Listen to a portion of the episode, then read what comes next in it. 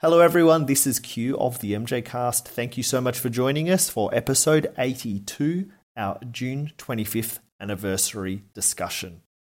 Today, we're joined, of course, by co host Jamon Bull, and we also have two guests on the show Damien returning to the show, and our good friend TJ, who is making his debut on the show today. So, thank you, everyone, for joining us for episode 82. The following is a presentation from the MJ Cast, the internet's premier podcast on all things Michael Jackson. You're listening to the MJ Cast by MJ fans for MJ fans. The idea is to uh, innovate, or else why, why am I doing it? When I create my music, I feel like an instrument of nature. You let it create itself, really. I know I do. And I love to entertain. That's that's one of my favorite things.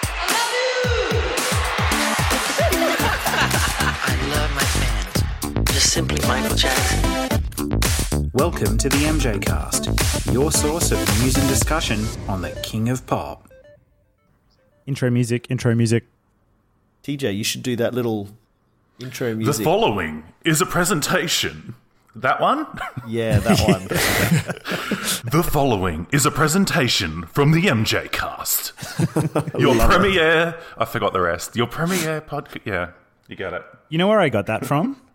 Where from? I ripped it from a Star Wars podcast, uh, the Force.net's official Star Wars podcast. They used to do that. The following is a presentation Oh. from. Yeah. Anyway. anyway, hey, Jamon, how you going? yeah, I'm good. How are you? How are you, Q? Very well, thank you very much. Um, I think I'll let you introduce Damien, and then we've got someone who's making his debut on today's show.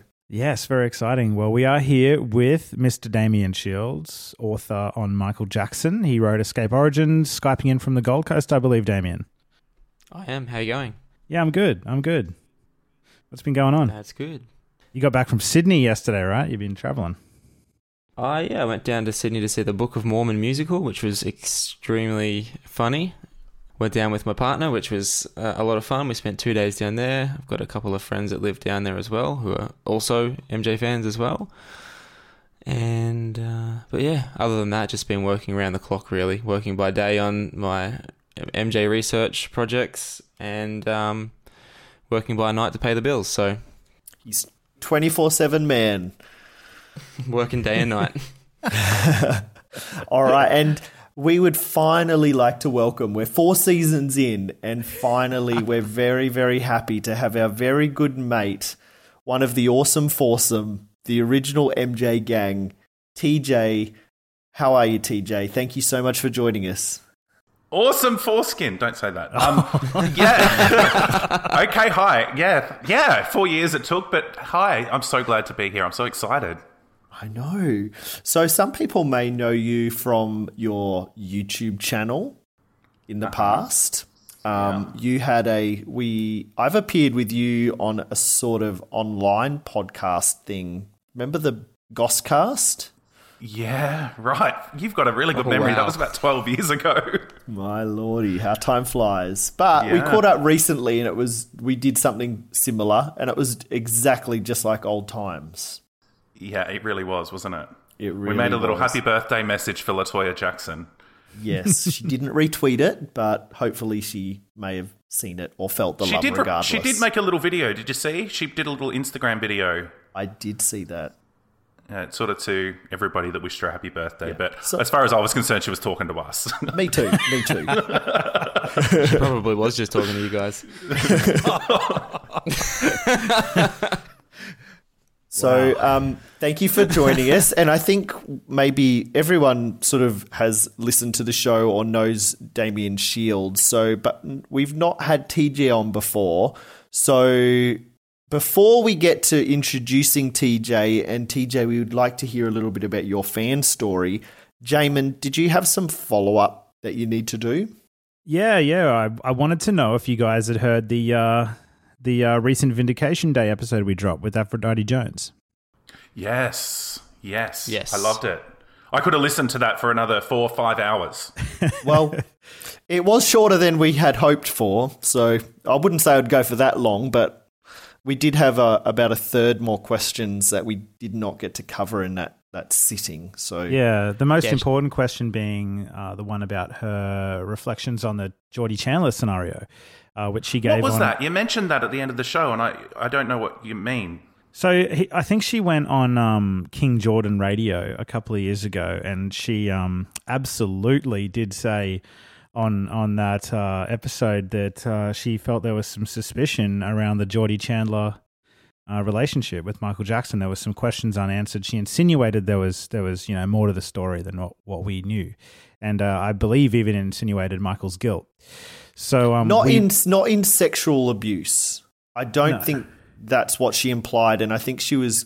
I thought uh, maybe I'm not remembering correctly or heard another clip, but it was not that she implied he was guilty of sexual assault or abuse in that case. But that's how many fans took it. You know, like even if she didn't directly say that, like a lot of people came away from listening to that thinking, wow, she just said Michael was guilty. So we wanted to give her an opportunity to clarify. Uh, and unfortunately, we couldn't get to that. She had to go. So we might hold on to that conversation for another time. Oh, is she coming back? We thought about it. Maybe next year. Who knows? Oh, cool. Well, I'd love to hear more from her. If you um had have known how much she would talk in the beginning, how much you would have been able to squeeze in at the end that you wanted to Yeah. to get. Yeah, that's the thing. We uh, we often have like a lot of questions we want to get through, and when our guests don't tell us at the start of the conversation if they're on a time limit, we don't know what to do. I think she's just a very good like answer. Like she gave great answers, extensive, and talked and talked. And if you didn't stop her, I don't think she ever would have stopped talking, which is Yeah. great from an interview perspective. But like you said, like if you have a list and it's fifteen questions and you can only fit ten of them in, I mean, sometimes you keep the most important questions till last. I understand that from conducting interviews myself and. When someone has to go, you, yeah, you sometimes just really miss out on the most important thing. Like the whole purpose of the, the call could have been for something, and you've missed it because she kept talking. We got the advice once to start with all the important questions and do all of the, the MJ questions first and then come back to the guest's earlier life at the end and flip it in Mhm. post. Um, we've had that advice before, but I've never tried it. It seems a bit unnatural to have a conversation that way, but it's uh, worth considering. It's worth considering, but I think we'd get very different answers if we started with harder hitting things compared to them warming up and sharing comfortable things about their history and, and more lighter topics and stories that they're excited to share before we really get the scalpel in and dig deep. And sometimes you need the natural segue. Like you can't just start with a question that you've given no context. And like you said, when with the scalpel kind of thing, it's like you also have to build that rapport with the person and have Hugely. them trust you and understand that you know this question that may, if you came out of the gate with it, it may seem like you know what's the motive behind asking that question. Yeah. Hmm. If you've Definitely. really built the foundation and let them understand, you know where you're coming from with the question, it's very helpful. Or you could be nice and, and approach them very gently, and they still treat you like an asshole. Bryan Loren. Oh yeah, I've had two two interviews like that. One of them made it to air, as you would know. The the second one was from season one, and and the person was quite rude to me, but I, I stupidly edited out all of the rudeness against Q's advice, actually. But um, How did Charlie feel about that? Oh, I don't think Charlie ever found out about that. Thanks, Tanya. Editing it out. Great. Now I'm going to get a phone call. no, I won't. Charlie's nice, but um, yeah, I, I edited I edited this guy to make him sound better. He was really rude. I edited out the rude bit, so now I'm thinking, no, I'm not going to do that anymore. I'm going to present the conversation exactly as it is. Trust in Q. Trust in Q. You're going to get that on a tattoo, okay? Trust in Q. Trust.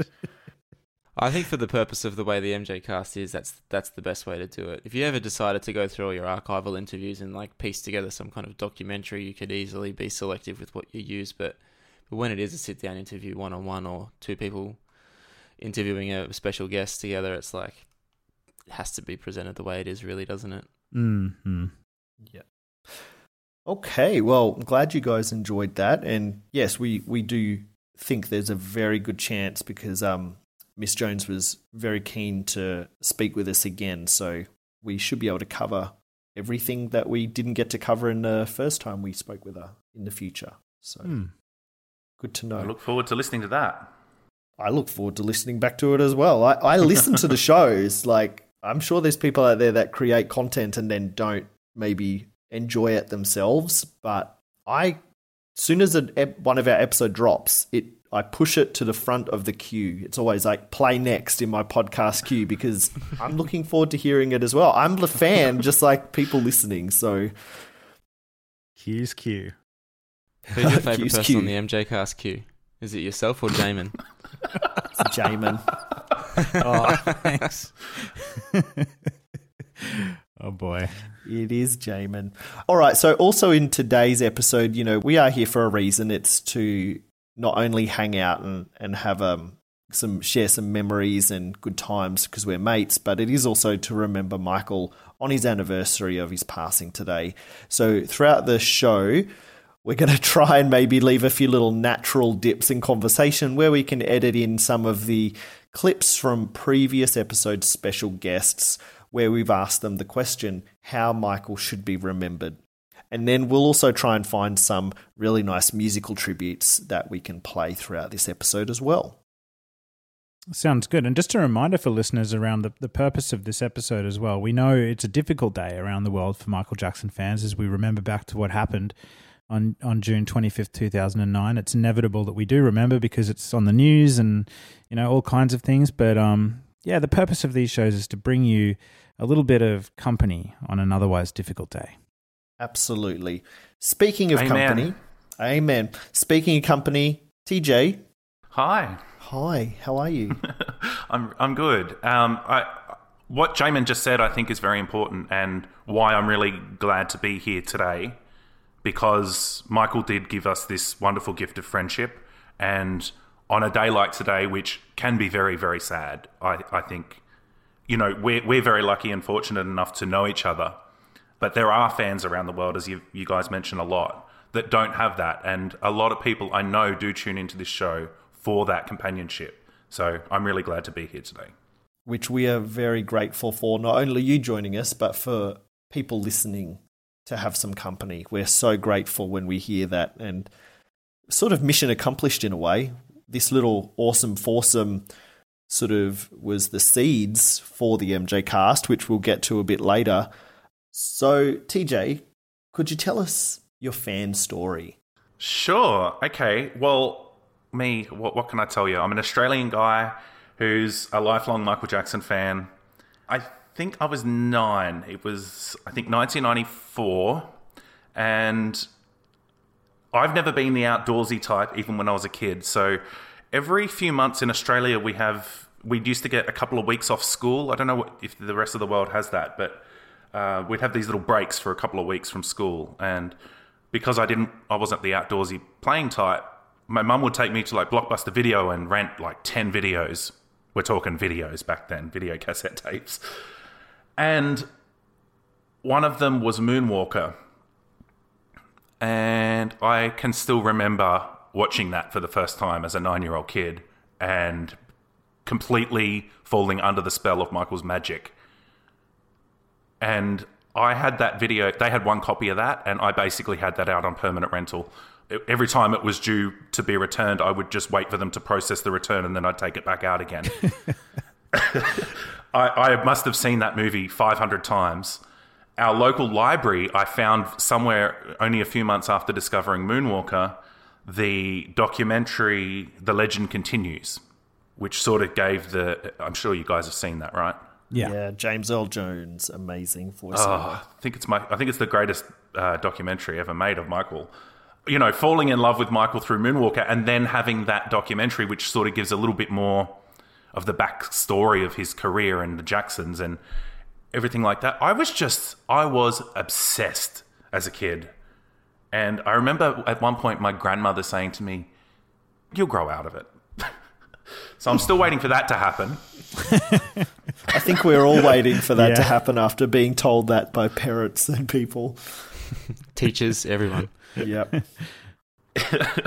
Um, and a friend of mine from school, uh, it was so you got to remember it's '94, so all the kids in school were. It was you know during the Ja- Jordan Chandler accusations or just after, but that was obviously the talk of the schoolyard. And so it wasn't really cool at that point, even then, to be a Michael Jackson fan in school in Australia. But there was this one kid that I was in school with. We were like best friends, and he had the Bucharest '92 concert on video on VHS. We would hang out all weekend, every weekend, and basically just watch that over and over and over again until we wore the tape out. Awesome. But it was in it was in long play, which was I don't really even understand what it was. But basically, it wouldn't play in my VCR, so we had to hang out at his house all the time. And I really wanted to borrow it and take it home, but it wouldn't work in mine. So I basically lived at his house on weekends just to watch Michael. I know what long play is because I got caught with that function a few times uh, for school projects. So long play was a function on some VHS recorders where you could choose standard or slow, I think it was SP or LP to record shows in, and it would essentially fit twice as much on the VHS cassette because of the way that it recorded on. But if the player you recorded on in long play then you took the cassette out and went to like your house where it didn't have that function, it would not play. So I remember once in year nine or something, I had sort of somehow got clips of video, or it probably was separate video cassettes where I'd time coded things and queued them up ready to play, and I would be doing like an oral school project, and I'd be then inserting a VHS tape, pressing play to play, say, like you know the clip from the Dangerous short films where it's Michael speaking about the children of the world, and it's got all those images of the kids' faces going past or whatever. And maybe that had been recorded off an award show or something in long play, and then I, when I went to hit play in my project, it would go in fast forward, like because it would play at the normal speed, so it would go the the wrong speed, and it would be like a chipmunk talking, and it was always very embarrassing and and an early indication of my technology skills. Kids mm. these days will never know the struggle. They will never know the struggle. Ah, oh, cool. Yeah, that concert was pretty much a watershed moment for that era and fans of that era for sure. Yeah, and it wasn't like we had YouTube or anything. You know, what you had on videotape was what existed for you, you know? Yeah. Yeah, so basically, I never grew out of it. That's the that's the point of my story. I fell under the spell of Michael's magic, and I just it, I never left it. It never left. You know, I, I, think you guys probably have said this before. A lot of fans say it, but I've always said and felt that Michael was my superhero. I love that. Can you elaborate on that a little bit? I love when we talk about that. Yeah, I mean, well, I mean, obviously, Moonwalker probably being the first impression as well. I mean, he is magic in that movie, but it's not just that movie that he's magic. Everything about him was magical. And, you know, I loved Batman and Superman and all that as a kid, but they just didn't have. They didn't have that thing that thing. I don't have a word for it, but you guys know exactly what I'm talking about. That it was thing. magic. I feel like you know in the you know in the video for Can You Feel It? How the the Jacksons are giant guys and they're sprinkling the gold dust over over. The, that's what I felt like happened to me. I felt like I felt like I was sprinkled with magic dust or something. And I still feel that way. I still am moved by Michael, and I can watch a concert that I've seen a thousand times, and I can still just go, wow. You know, wow. I think that's what it is about Michael. Is like you use the word magic, and obviously magic is like kind of inexplicable and the secret. Like there's something mysterious about it, and we don't quite understand it. We can't quite define what it is or what's happening. And when people ask me why I like Michael so much, you know, I could go through a list and give them all of the different skills and talents that he has and all of the cool stuff he's done the easiest way to explain it is to say magic or to say that the reason it's he's so great is because I can't explain why he's so great. Like it's inexplicable. It's just beyond nice. words. So I feel what you're saying. Nice. Because there are there is a music now. I think the playing field of music now, like the you look out at all the talent that's available for consumption now, and it's infinitely huger. It just the the roster of talent and music and artists that we hear on the radio or on YouTube is just like infinite now compared to back in the 80s and 90s where the playing field was so much it seemed a lot smaller And people like, you know, Beyonce and Kanye and Jay Z and, you know, European artists, you know, there's huge successful artists out there. But for me, none of them have that magic, for lack of a better word, that Michael had. Yeah, I think if someone exploded through the floor of a stage and stood there for three oh. minutes, it would just look oh. stupid. The crowd would stop cheering. They really would. There would be no atmosphere. It wouldn't maintain it for that amount of time. I love that you mentioned that. That is absolutely, and not just because it's Michael. That entrance to a to a stage is the most incredible thing. The, the, not only the bursting out of the stage, which is just incredible on its own, but then to just stand there like a statue for all that time, and people are losing their shit. Yeah. yeah. No one else. no one else. Amazing. Imagine Ed Sheeran doing that. Everyone would be like, all right, pick your guitar up. Bang, there he is. Awkward. I've seen Ed Sheeran. He's very good, but he actually does Oh, yeah. start playing his guitar before he even gets on the stage. All right. That's a nice touch.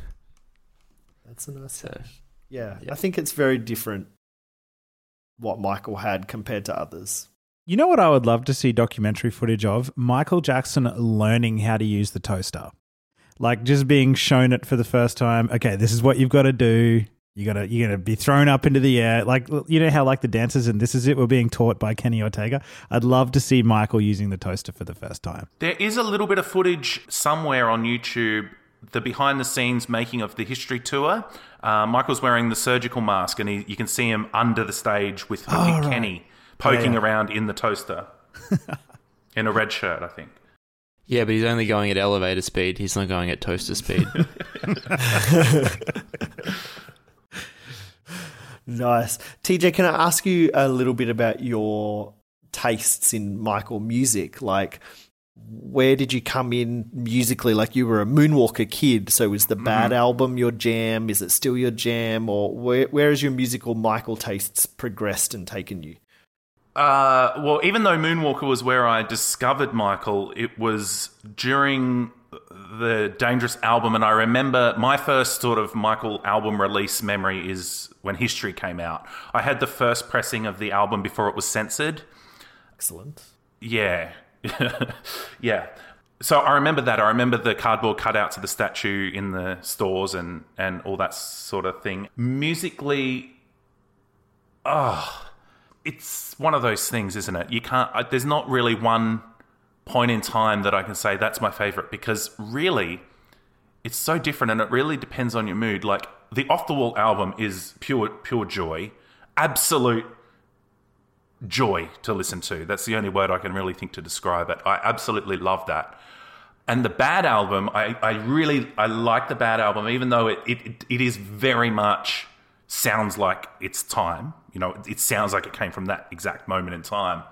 But that doesn't mean that it's not absolutely fantastic. I love that album.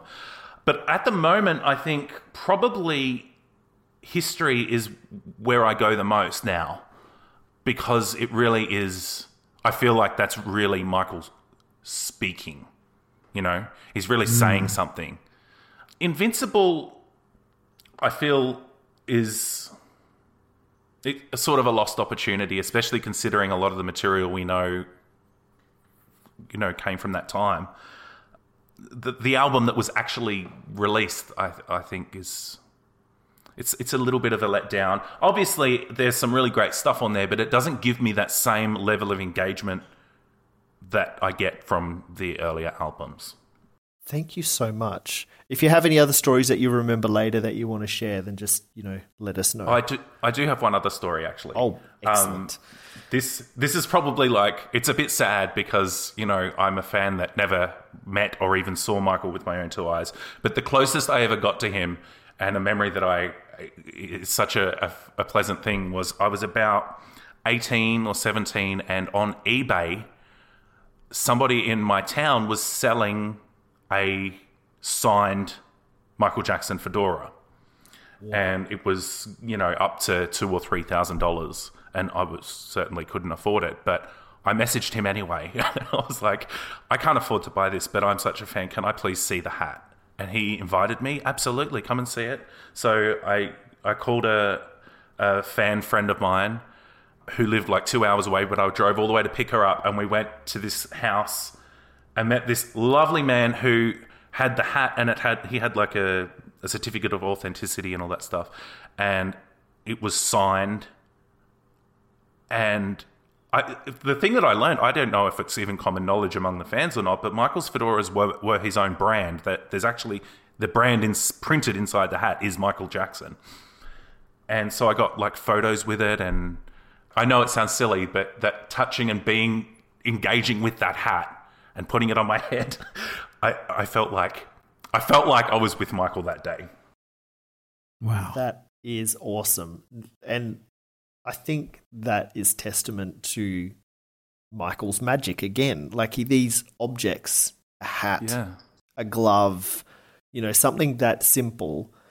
I don't know if I'm using the term right, but like, is it like a Horcrux in Harry Potter? Like in an Harry artifact Potter lore. or a relic. It's like a, a talisman. These are You're like using a lot of words that I don't know what they mean, but I'll agree with you. probably the wrong words. Charlie will know. we should have had Charlie in the background going, "No, Q, that's the wrong word."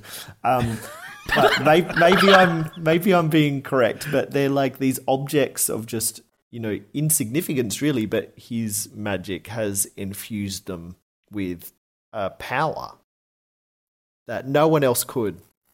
Yeah, as you say, it's sort of like, especially to Michael, would have been insignificant because think of how many of those hats passed through his hands in the over all the tours. How many he threw out into the crowd. He probably gave them away to people all the time. Yeah. Karen Faye says that he would get them in by the box load. So there's probably thousands and thousands of these hats. Um, but just the fact that I got to engage with one that I know he handled because he signed it Yeah. Uh, was very, very special. And it was a long time ago, and it's still a very warm memory. I love that. That's a brilliant story.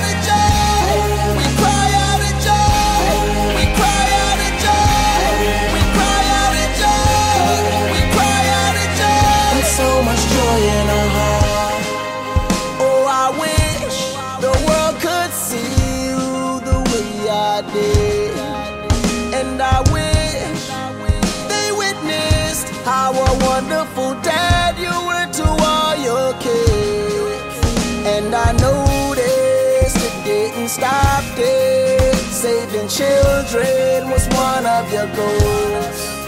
Just donating all of your millions so they could one day rule the world. In this lifetime, I wanna thank you for showing me the man in the mirror.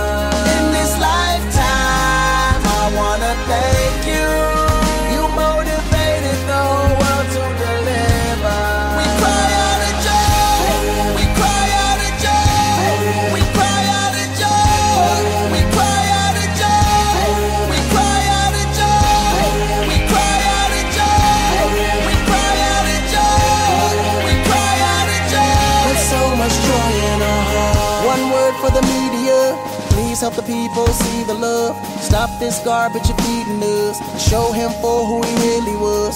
Remember there was more to come. Remember he's the chosen one. Remember him for wars he's won. Remember him for what he's done. Remember him for what he's done. Remember him for what he's done. Remember him for what he's done. Remember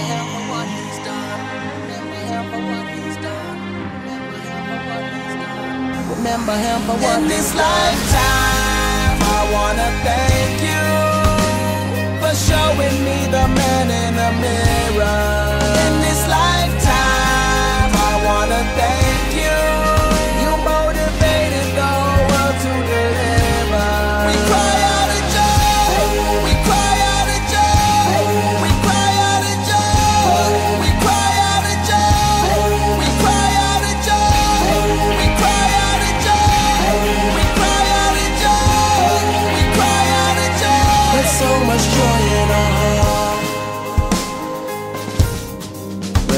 Peace and harmony, Michael. Love you, man.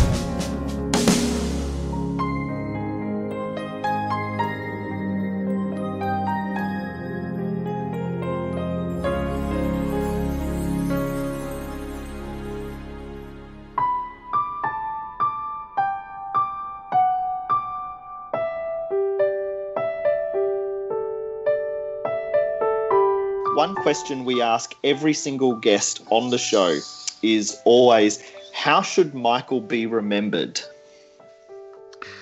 Well, Michael should be remembered by the love that he had in his heart hmm. for anything. He cared about people. He cared about love. He cared about children. He cared. He just cared. He was a very caring person. The music he shared to us and- and shared and wrote for us, it was some music that carried great messages and and and some of the lyrics uh, uh, just have good boundary and all these uh, other elements to it. He was the type of person that everyone would want to be a part of their life.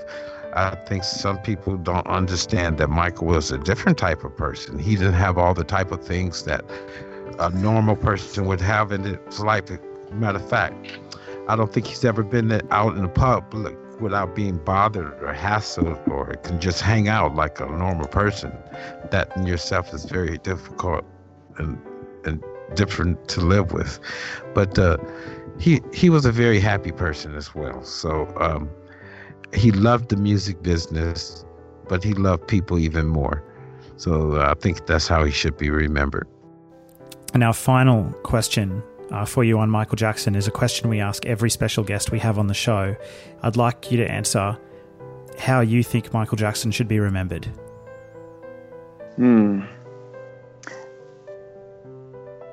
I just think of him as one of the most talented souls that I, I ever met. And I've worked with a lot of people just rhythmically. His, his rhythm was perfect. His work ethic was insane. I mean, he worked hard. I mean, that's why he had Lavelle uh, up in Vegas in 2008. He just, you know, he said it's time for me to start dancing again. And Lavelle said Michael was wearing him out. You know, they would, you know, dance for four hours at a time, and you know, sweats running down and all that stuff. And uh, you know, he. I remember him taking tap lessons up at the ranch just because he wanted to learn, you know, other disciplines. You know, I remember him telling me how much he admired Fred Astaire and hoped that he'd be still dancing when he was 80 years old. You know, and um, I remember the speech he gave uh, when we were getting ready to start. This is it. This was a speech just to me, but he said, he goes, I can spend the rest of my life just doing my biggest hits. He goes, I don't want to do that. He goes, I want to keep writing great songs that are relevant, that, you know, people will love, and, you know, keep reinventing, you know, who I am. So he didn't want to just sit on his haunches and just do Michael Jackson's greatest hits. And I think that's one of the reasons he didn't do the uh, the Vegas thing because the whole time we were there, he kept telling me he kept getting offer after offer after offer from different casinos, you know, to build him anything he wanted to perform in and just get him to stay in Vegas for the rest of his life. You know, he just wasn't ready to do that yet. Wow. Thank you very much. My pleasure.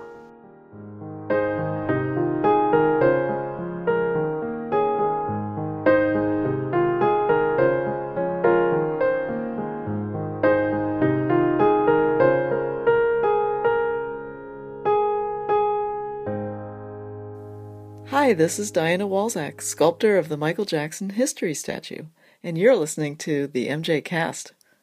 Jamon, Yes. who should we get? I'm thinking maybe Damien for this. Who should we get to sort of speak about how we all know each other? How are we all friends? Would it be you or Damien that might have? Well, I've got a bit of a refreshed memory because TJ and I were talking about this only maybe a day or two ago. But um, Damien, how, how are we all friends? Because it's it's a quite a long story. You know, it's many years ago and many different forums on the internet and interaction. So, so what are your earliest recollections of how we became MJ mates? well, we're the perfect four people to have to kind of tell this story and fill the gaps for each other because I think we're so the four of us specifically are so intertwined in this story. It's like it, it's it's perfect. Um, so it's really nice to share this day with you guys because it's the first time we've really ever done it. So, but um, f- as far as my memory goes, um, way back in probably around 2002, I was a member of a couple of online fan forums, but I'm fairly sure it was MJJF. Yes, it I was. I remember I was a member of MJJF, and I was also a member of um, MJ News Online. But anyway, whichever one it was, uh, my the first ever fan that I ever interacted with, outside of having met people in person and just discovering that they were fans, was TJ, and I remember just kind of obviously we're connecting over our common interest in Michael, and that's why we're on the fan forum and discovering that there's oh, there's somebody else in this country, this huge country of 26 million people. It's like, oh wow, isn't that amazing that we've you know there's two of us in this one country together that like the same thing. It's crazy to think about, really, but that's the way it felt because you know being a young teenager who had only previously had access to his VHS tapes and his CDs, and there was no way to really make any kind of intimate contact with someone who shared the same love for the thing. It was it was really quite interesting, and we were on opposite ends of the country, but we bonded like instantly. I do wonder if if TJ, if you weren't Australian, whether we would have even bothered to see if there was a friendship there. Um, and, Yeah, and it wasn't even and it wasn't even the fact that we were close or we could hang out. Like we couldn't. We were we were young. We didn't have you know a driver's license. We weren't adults. We couldn't go and visit each other even if we wanted to. But I don't know. was this just something about the fact that you were Australian and I was Australian, and it was like a kinship, like instant mateship. And um, yeah, we talked on the forums, and then back then it was MSN Messenger and just chatting, and you know, exactly the same way we still do all these years later, just talking shop on Michael. Um, how we haven't run out of things to talk about, I have no idea.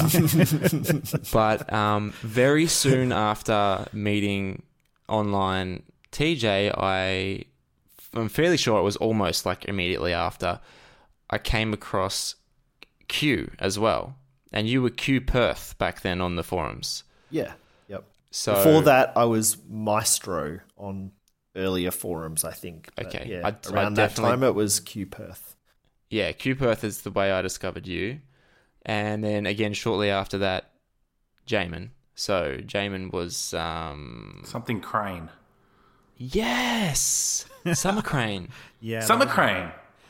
Yes, that's Yeah, yeah, yeah. good memory there. Postcards from far away. Ah, There that we was my go. old website. Crazy. So it was all pretty like the dominoes kind of started to fall pretty quickly once I'd met TJ. I think then we all just fell into each other's lives and the relationships eventually became real life relationships. I mean, we've spent quite a lot of time together over the years. We've shared some really important moments, like specifically landmark moments, like big, big landmark moments. Oh boy, Um, so many of them. most mostly like sad ones really i remember Yeah. like jamon in as far as the story of the day that michael died jamon was like the cornerstone of that. And Let's let's go back even a little bit further because we we shared some milestone moments when Michael was alive as well. Like We we, sh- I I remember actually talking to you, Damien. I was really there was a moment about two months before Michael passed away where he was gearing up for this is it, where I reached out to you and I was actually really worried. I I remember saying to you, I don't know what I would do if Michael passed away. And I was so I was so terrified that he was going to die, like in the process of of doing this is it. And I was like, I just don't know how I would be able to be a happy person if he was to pass away, not being able to come back after what happened.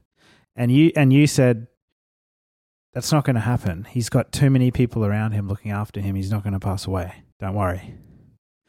I remember Crazy. that that was a crazy conversation.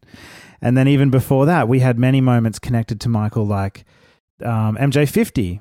How good was that? That was a that was an amazing all, moment. all three of you were together at MJ50. If I'm That was the first correctly. time I met Jamon. Yeah, was Oh. MJ50. was it the first time we'd all hung out together? I think so. I Well, think I it wasn't was, at- yeah, I yeah. wasn't it wasn't the first time I'd hung out with. I hung out with um, Q and TJ together at the at Club the Michael event that never thing. was. Yeah. because It some was of never us, about the yeah, money. It was never about the money, TJ. That's You right. I Walk Walk me through this to- story of this this MJ Club business because I don't I don't understand it. There was a club uh, forum online called Club MJ, and it was a really, really great little forum. yeah. It was the best forum I've ever ever It was visited, as so far as I'm great. concerned. What what was so good about it, Damien? I just think it was simple, well designed, and um, it wasn't exclusively Australian. But again, it was heavily, It was. heavily um, Australian membership for some reason. Um, the lady that created it was Australian, so that's probably why her network was probably, you know, Yeah. the founding supporters of the thing. So, but it was just a great little place. It seemed to have, in the beginning, a family atmosphere that excluded a lot of the pettiness and infighting that you know every other Michael Jackson fan site had, and that's why I always say like I don't like to call the Michael Jackson fans moonwalkers. I prefer to call them MJ fan because it is like a family because families argue, families bicker, families you know don't talk to each other and then do talk to each other and I th- that's exactly what it feels like. It's it's it's a family for sure. Yeah, and Michael was the moonwalker, not us. Exactly. You know, yeah. So I don't know. It just didn't have all of that in the beginning, and it was just kind of, you know, if you went on there and said that you preferred one beat jacket to the other, that you weren't going to have somebody else coming on there and telling you you're an absolute moron because how could you possibly prefer dangerous to a beat jacket from, you know, the bad. It sounds silly, jacket. but that's what the fan community was like yeah. Most of the time, is. except for that Still forum. like yeah, that. right. Except now the arguments happen over significant things, not so much whether Michael wore a wig or not. So I remember there was a lot of excitement because there was an event getting planned, and people were coming from, and people did come from New Zealand, and I came from Perth to Sydney for what was going to be like a little MJ party convention kind of thing. But Yeah, a meetup for the forum members. yeah, a big meetup for the forum members. It never happened. No, it and, didn't. And ended spectacularly. I And, could uh, probably tell the story of that because I was um in a nutshell, you can share that story, and people can be aware that these things do happen. Okay, so basically, the lady that founded the website initiated, like you said, this fan gathering. It's going to be like, like you said, a convention. The idea was that there would be a venue in the heart of Sydney, um, hired, Oh, and God. it would be able to facilitate um, performances and like exhibition kind of set up you know food and all kind of stuff and it was supposed to benefit i believe the red cross and it sounded amazing and like i was very young at the time it was 2006 i believe this was happening and Seven. so i was about 2007 Yeah. Okay, so I was 18 or 19 at the time. The lady who was organizing it had um, booked, well, not booked, but arranged for me to be one of the performers, along with another guy called Paul Rizzo, who's a, you know, a very nice guy. living in uh, Melbourne, and Michael Jackson tribute artist. Yeah, legendary Australian tribute artist. He's very Great- yeah very very guy. well known for his craft. He's very good at what he does, and he's a very nice guy. At the, at the base of it all, he's just a, a nice guy, and um, so he'd been you know booked to perform, and I was booked to perform, and you know I was friends with all of you guys, and we were all gonna go. It was like you know a great way that we could just come together and celebrate, and I started asking some questions because I was trying to plan my performance, and I was just kind of trying to get a gauge of you know how big's the stage going to be, and you know what's the facility, and what can I do, what can't I do, and I was really like planning on investing quite a bit of money into making my performance really good. Like I'd had the intention to get at the time there were some websites that were manufacturing based on Michael's original um, patent the lean boots. So I wanted to like kind of use those or you know maybe do something really special and I wasn't getting any answers as far as the venue went. Not only was I like not getting any answers, I wasn't getting a response at all from the lady who was organizing it. So me with my investigative nature decided I was going to get to the bottom of this and just go over her head and I went straight to the venue that she said she'd booked. Oh, that's right. So I, I yeah, it's obviously in my nature to um, investigate. I recall specifically calling the venue and asking them to confirm whether or not they had a booking for this particular person and this particular event on this particular date, which we were all we'd all purchased tickets. Like people people were paying money to buy tickets to this event, and you know no one had any answers at this point. It was getting closer and closer, and And booking booked flights and booking hotels. I mean, I booked flights. I ended up in Sydney. Yep. Um, and the venue said they'd never heard of her. And then I got really concerned. And then I called the Red Cross, who she who she was saying that the money was going to be, the proceeds of the event was going to benefit the Red Cross. And they said they'd never heard of her either. And you know, there was it was at the point of no return by this stage. Like the flights were non-refundable. Um, the hotel, um, TJ and I had arranged to stay in a hotel together. I mean, Mhm. we there was a lot of stuff that needed to go into planning this, and we were young. Like we weren't just like we are now, where something goes wrong and you know have the composure and the maturity to you know make alternate plans. It was it was a big big deal for us then, and um, yeah, it's like Q said, it spectacularly combusted and. So what happened to this lady? What what's the deal? What was her name? What Oh, happened? Uh, no, no. oh, I- can, I, I can we say her name? Yeah, No, why not? I- she stole people's I- money. I don't know. I forgot her last Well, name, but it her first all- name I was. think it was all refunded. Okay. Um, and I think I think personally, this is my impression of the whole thing. Looking back now, as you know, an adult, um, I think she intention intended to do something really beautiful and nice for the fans, but I just don't think. I think she bit off more than she could chew. I And think she was a compulsive liar. yeah, that as well, but I do think it came from a good place in her heart. Compulsive liars are can be nice people as well. I, I definitely. I, I mean, I'm- can I just maybe I've got my rose-colored glasses on because I know it didn't feel like that back then. But You're right that we we were young and naive, but she actually had sort of proven herself as somebody that we could trust because when Michael was in Japan in 2006 and did that fan meetup where he wore that interesting outfit that looked like pajamas. Um, oh yeah, Q loves the gold lions. Just She- saying. she actually had all of when she first created the forum club michael jackson she had people each member was able to make a page for a book that she actually did put together and present to michael and there are photos online of her presenting it to michael with the logo of the of the forum and everything club michael jackson so you can see this online so basically all the member members of the forum wrote a letter to michael and she handed it to him so we actually did trust her because I she forgot did about that. Wow. yeah, she proved like we had no reason to doubt her at that point. So after this, what happened to Club MJ? I don't know how it ended, but I I left. I I um I I couldn't stand after that. Well, just just ending on that party thing that never happened. One good it thing that with a did come of statement it. on the website to say that it was cl- the site was closed. Yeah, but the good thing that came Right. from that party that was that never happened was that we all actually did go to Sydney and got Yeah. to hang out. And we sort of, even though the the official party never happened, a bit, uh, uh, maybe what ten or fifteen of the fans that had Yeah. actually made it to Sydney all got together. I remember we all went bowling.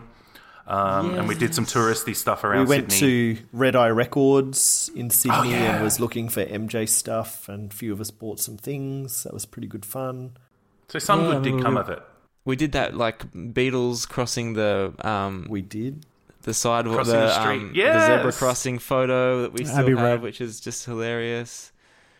I remember we were like dancing on the steps of the opera house, and there was something else that we did that was really fun. Um, I just I had it in my mind like two seconds ago. I'd forgotten. It was it was But a beautiful it- trip. Oh, it we was a met. good um, day. We met. We met Q's hubby there for the first time, right? It wasn't hubby at the time, but Yep. um, yeah, It was a good trip. It was a good time. Out of that, there was another club that sort of came about Maximum Jackson. I wasn't on that. I was so scared off forums after that Club Michael Jackson debacle that I just never went back to forums after that. I was a member of Maximum Jackson. I wasn't a founder or a moderator or anything like that, but at one point they did make me their, um, well, their term was the news reporter, I think. Yeah. Um, so it was my job to like bring news to the website. And that you Um, did. Well, I worked really hard on it actually. I was obviously again just a, just a kid, but um, yeah, made built relationships with people like Kenny Ortega and people at different people at Sony and um, like Randy Phillips from AEG. And I know all these names and companies sound um, a little bit, you know, off-putting now, given what we know all these years later. But but back then, this is like 2007, 2008.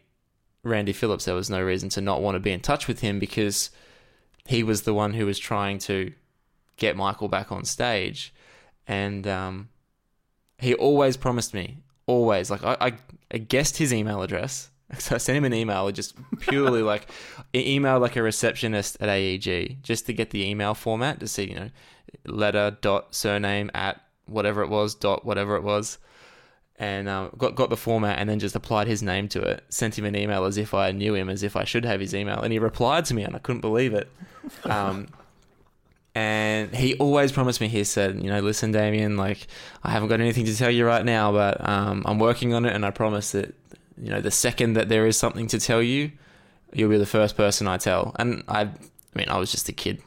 I don't even know if he knew how old I actually was, or you know, what what I was like as a person. But he, for some reason, was true to his word. And about a week before Michael went to um, London to announce that this is hit show, he sent me an email. said, "Look, there's going to be some big stuff happening. I told you you'd be the first person I told.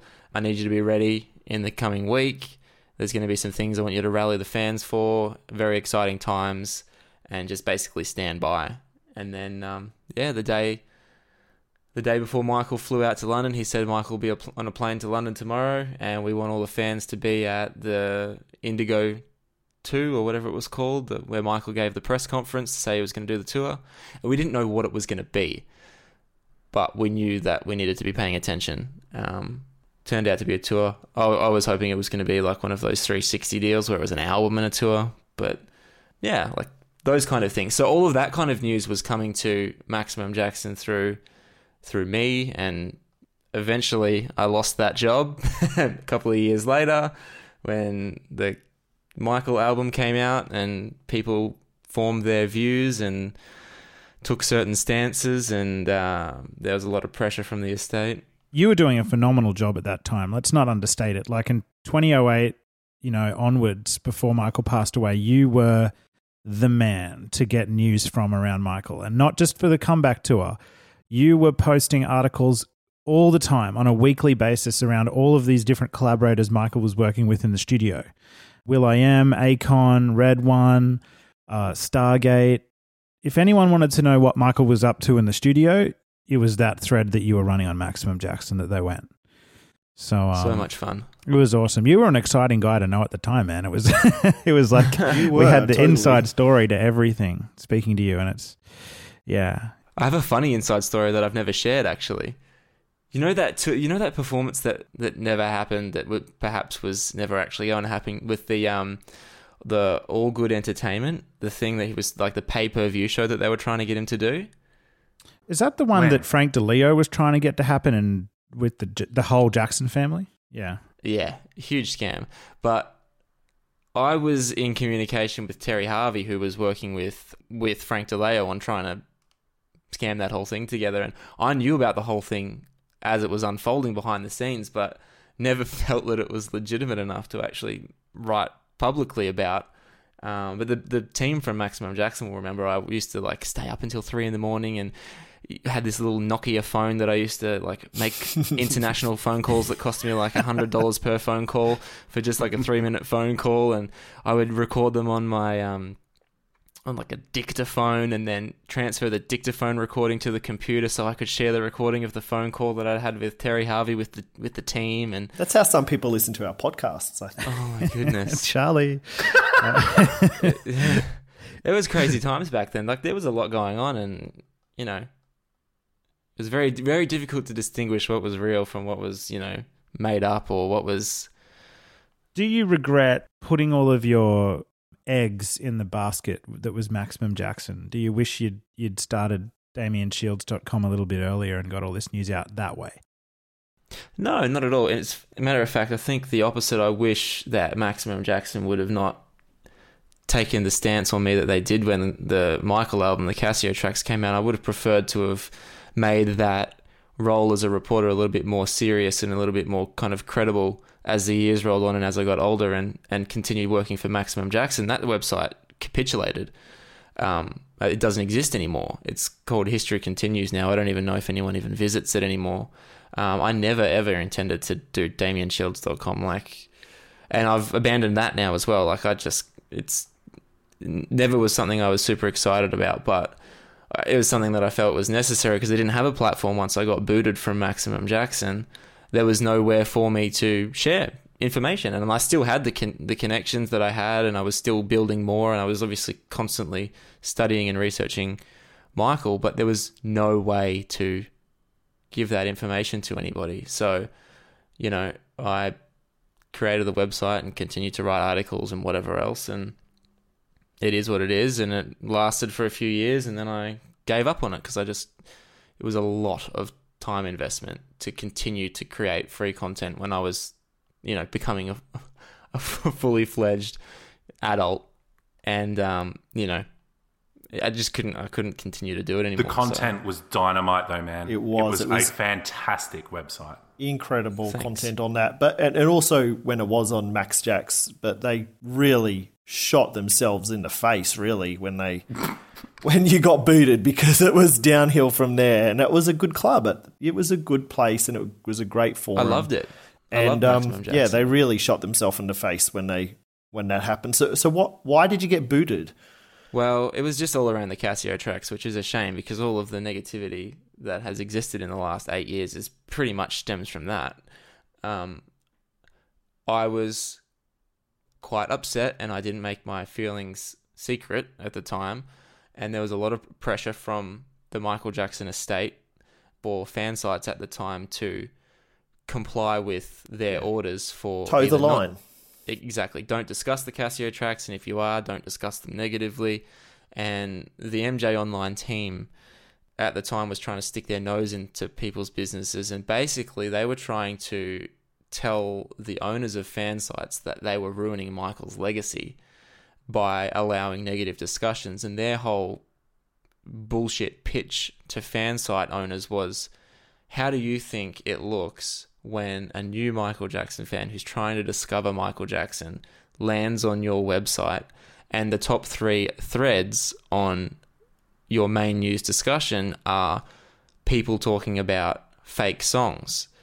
And It looks like you put fake songs out, you fucks. exactly, and that was what that's I the said. Well, I pot said, calling this the is not- kettle black I said this is not the responsibility of like the fans are not responsible for putting those fake songs out. That is Sony and the estate's fault. So th- it's your fault that that's at the top of our news discussion. You won't resolve it. It's not going anywhere. And at the time, I asked the MJ Online team. I said, "Does does John Branca really think that this is just going to blow over?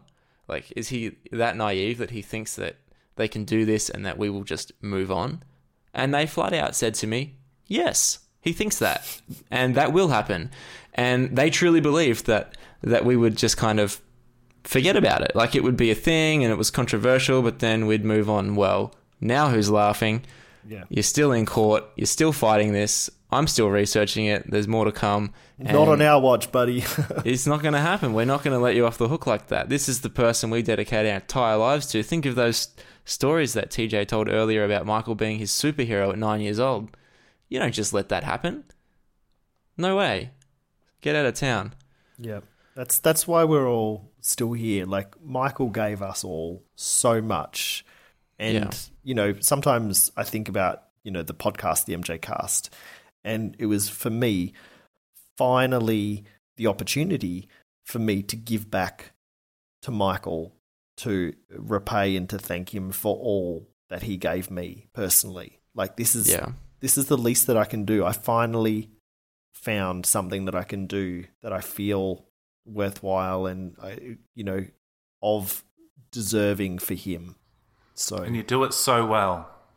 And that's what Maximum Jackson was. And to answer the question that you originally asked, like the reason that I got booted was because, you know, the the founders of that website agreed that I was creating too much negativity around that particular topic and that it wouldn't be a good look that I was in continuing as their representative news reporter because scabs. Because well n- n- not not they scabs, considered you a liability to that to their they direction. did. Um, and I, I'll never forget like the day I got the phone call from Marnie, you know, Australia's number one Michael Jackson fan, who is a dear, dear friend of mine and has been forever. shout out to Marnie. Marnie Hey, will probably Marnie. come up in a conversation shortly actually. And she called me on the phone and she said, um, "Oh, look, like this is a really, really awkward and hard phone call to do, but um, like I wanted to be the one that told you that Maximum Jackson doesn't want you to be their news reporter anymore. We don't feel that there is any news to report, so therefore your job is not valid." And you know, Marnie's a dear friend of mine, and I basically just said, "Come on, that's fucking bullshit. Level with me, like." You're just trying to get rid of me because I'm causing headaches for the fan site in the eyes of the estate. And um, I mean, I knew I knew the reason. If that was the bullshit spiel that they gave me, and, and and there are a couple of other people on that website that still dear friends of mine as well. It was a little bit insulting that they couldn't just be honest with me and that they tried to bullshit me about why they were asking me to step down as a news reporter. But then, like we said earlier, I just DamienShields.com started, and everything that was on DamienShields.com would have been on Maximum Jackson had they not booted me. So I guess Yeah. They're lost. that's just the way it. It's just the way the cookie crumbled. So They're lost. So, speaking of Marnie, Marnie would have also been at the MJ50 event for sure because that's where she was. That where she got the award for Australia's biggest fan. Yep. That's Yes. the first time I met her. Yeah. So, tell tell us a little bit about that that party and and what that was about. Okay, I'll do this one because this is my first memory of hanging out with a bunch of MJ fans, and it was really it was a really exciting experience. My brother and I, um, we ended up scoring um, tickets to go to it. I think courtesy of you, Damien. It might have been. I can't remember who, but someone I someone I ra- took TJ, but Marnie might have taken you guys.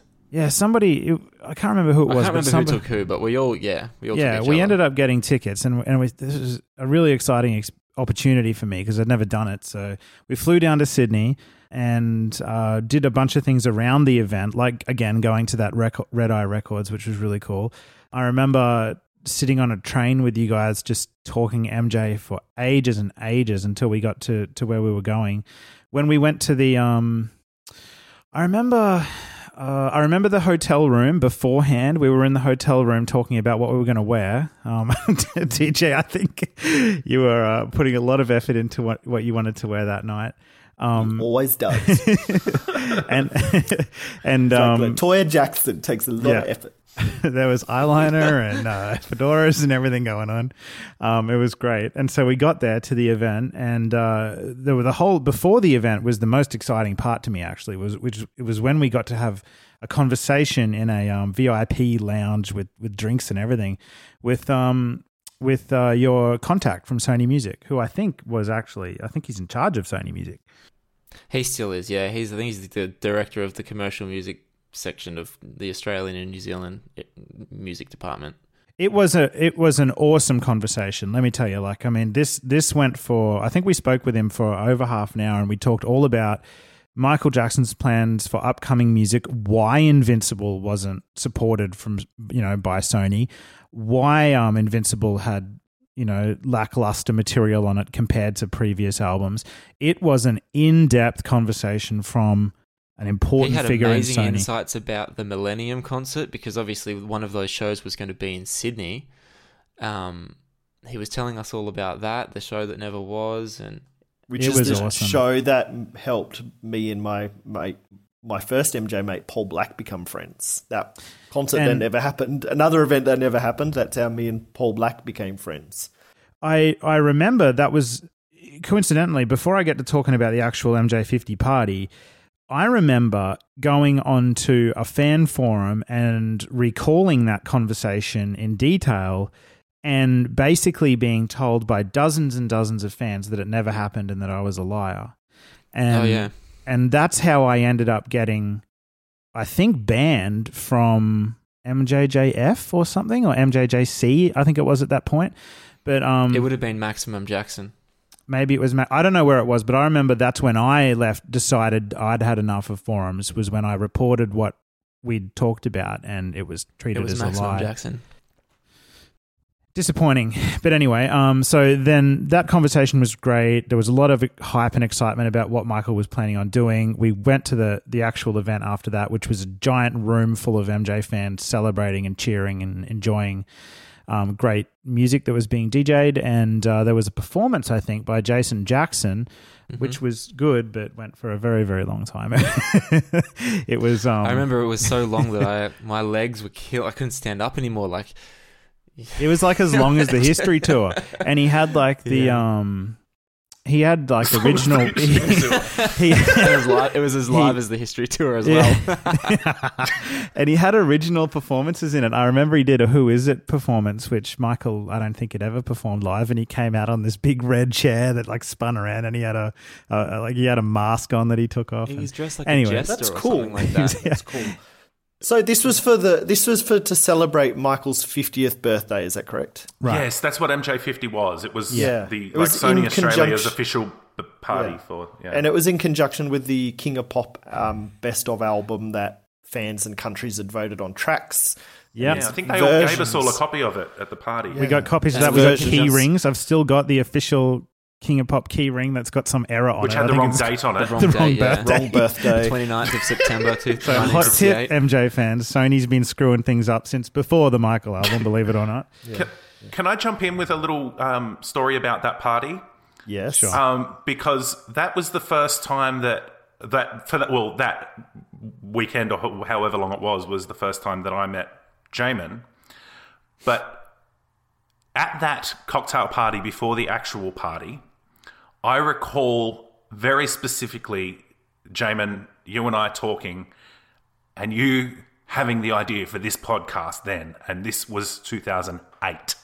This is a story You laid I this very out. much want told. All right. Dig into it. You told me this story the other day, TJ, Yeah. and it's TJ, actually really cool. Take the four. I remember specifically Jamon coming and saying, "You- you- "We've got to do this podcast." There's, it's all about like it's podcasting, and because I was very, um, uh, f- what's the word? I was posting on YouTube frequently at the time. That was kind of where I spent my online outlet. And Jamon saying, you know, you got to. It's, it's all about podcasts. It's all about podcasts. And I thought nobody listens to podcasts. That was around the Why time that would- the Thriller cast had come out. Right, yeah, yeah. And I just remember every, probably every time we spoke for years after, you would always bring up the idea of a podcast, and I was always like, dude, no one's got, no one listens to them. How wrong I was. How wrong I was. Because it Well- wasn't till, what year did you guys actually launch the MJ? Well, this is our fourth year now. 2014. So I just I feel like I needed to say that so the listeners know that this has actually been in your brain for a long, long time. So long what was Jamon time. telling you that This he had? exactly what we're doing right So- now was his idea. He said that the idea would be for fan friends to get together and talk about and reminisce and share experiences and thoughts and ideas. And this was before Michael even died. It's just amazing how much the podcast that is that you have right now is exactly the podcast that you described 10 years ago. Well, yeah, we always had in our heads exactly how we wanted it to be and and we Q and I we don't change things really unless we absolutely have to from the original vision. And in a lot of cases in the past 2 years we've tried to get it back to what our original vision was. But the show honestly like it it has to be said the show never would have come to pass really if it wasn't for you guys and you know TJ and and Damien and TJ you in particular you were the one who really at the end I I think you'd had enough of me saying I want to do it and you were like you just need to do it. well, you are you are a perfectionist and you would talk so much about wanting to do this, but you wouldn't want to start until you had the perfect sound equipment or the perfect uh, intro theme song. I, I, think it was a long time. You had basically the whole podcast planned and ready in your head, but you weren't willing to launch until you had the theme tune ready. Yeah, and I, and I remember just being like, dude, just just start already. You'll you'll iron out the kinks, but you didn't want to. But hey, it, it happened. You got it done. We did. Yeah. We started. I think started without the music. Started very basic, and um, here we are, four years on, all still talking about it. Yeah. So thank you. I wanted to say thank you, TJ, for and and Damien for both of you for your inspiration and pushing us to get this done. And actually, really, the truth of the matter is, we all started the MJCast together we didn't start it just Q and I. The MJCast was four of us. Uh, we never launched as four of us as partners in the show, but the whole process of getting it out and getting it ready and getting it together and getting the show online, it was us. Was we were doing us four that. in a group message chat planning stuff out. Awesome foursome. Come on, bring the beat in. Let's go. The king of pop. Get enough, you said don't stop. Saying I'll be there. I'm wondering when and imagining where. We remember the times forever in our hearts and our minds. Saying I'll be there. I'm wondering when and imagining where. Michael, Michael, Michael. He was a friend of mine for more than 40 years no brighter star did shine. Michael, Michael, Michael, they call you king of pop, but for your gentle soul, the pain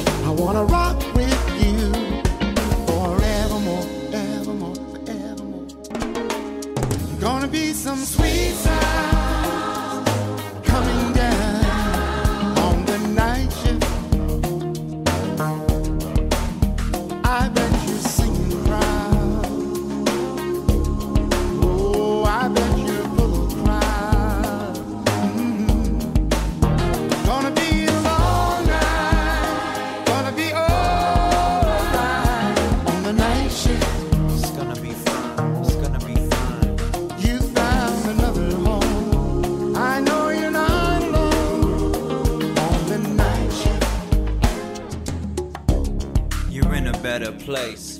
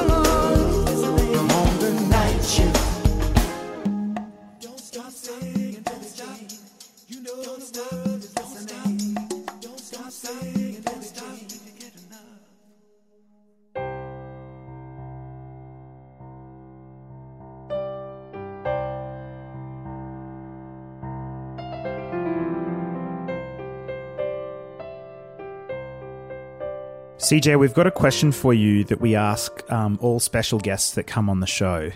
Uh, and it's it's a question that um, might be a little bit of a curveball for you, but um, I'd like to know what, what you think about how Michael Jackson should be remembered. Oh, that's a good question. Ooh. Well, just enjoy the songs. That is it. I mean, what else should there be? As oversimple as that may seem, and as disappointing that answer might be, really, I think Michael would say the same thing. So, I mean, if all you had were his songs, wouldn't that be enough? You know? Yep. Yeah. Um, you know, and then and then on the next level, we have his lyrics, and then the next level of that, if you add up everything he sings about, you can tell that there's a thing that he's into, and it's love, and it's just everybody being cool to each other, and you know, so I I, think on, on on that, I, I don't think he can help being remembered that way. Hmm. So I think he's going to be fine. As far as um, people who think of him negatively, I think they'll fall by the wayside in time. I have, you know, famous friends and wealthy friends and things like that. When you start getting up to the to the point of the pyramid with your power, the the the people knocking you down, uh, it just increases exponentially. Hmm. So for the size of artist that Michael was, the size of crap he gets is, is is a ratio that's directly involved, and it's the same for everybody. The bigger and more hardcore you get, just the more you're going to get, you know, that thing from that negativity. So I don't think I think Michael will survive all that easy. I think he already has. I don't think it's an issue. You know, uh, just people tend to like sensationalistic news, and also I'm really pissed off at, at the people who work for him that they go after him. I don't like the detractors. As a matter of fact, when I was working with him, I thought his entourage, like when I was working with him in '95 with Delana, his entourage was huge. Mm. Must have been uh, seven people. You know, well, I felt that I felt I, I felt the entourage was a bigger problem. You know, I, I felt some of the, you know, when you hire all kinds of people you don't know, you're going to get into some issues. So, Hmm. I think Michael got an unfair shake from people that he had to be had to trust. Yeah. Michael had Michael had trust issues. Obviously, I mean, what could he do? I mean, he had to play games and and and and, and find out what people were all about. Hmm. Mm-hmm. So I think maybe some of the things, some of the lengths he had to go to to find trust got him in trouble. Possibly, I don't know. Maybe some of the people he hired weren't who they said they were, but you know, he has to hire and fire quickly. So you get what you get, you know. Yeah. But but I think uh, Michael will be remembered for one thing, and that's the music. Okay, so this is a question that we ask every special guest that we have on the MJCast. And I will start with Isabel. Isabel, how should Michael be remembered? as a human, as an artist, as a genius.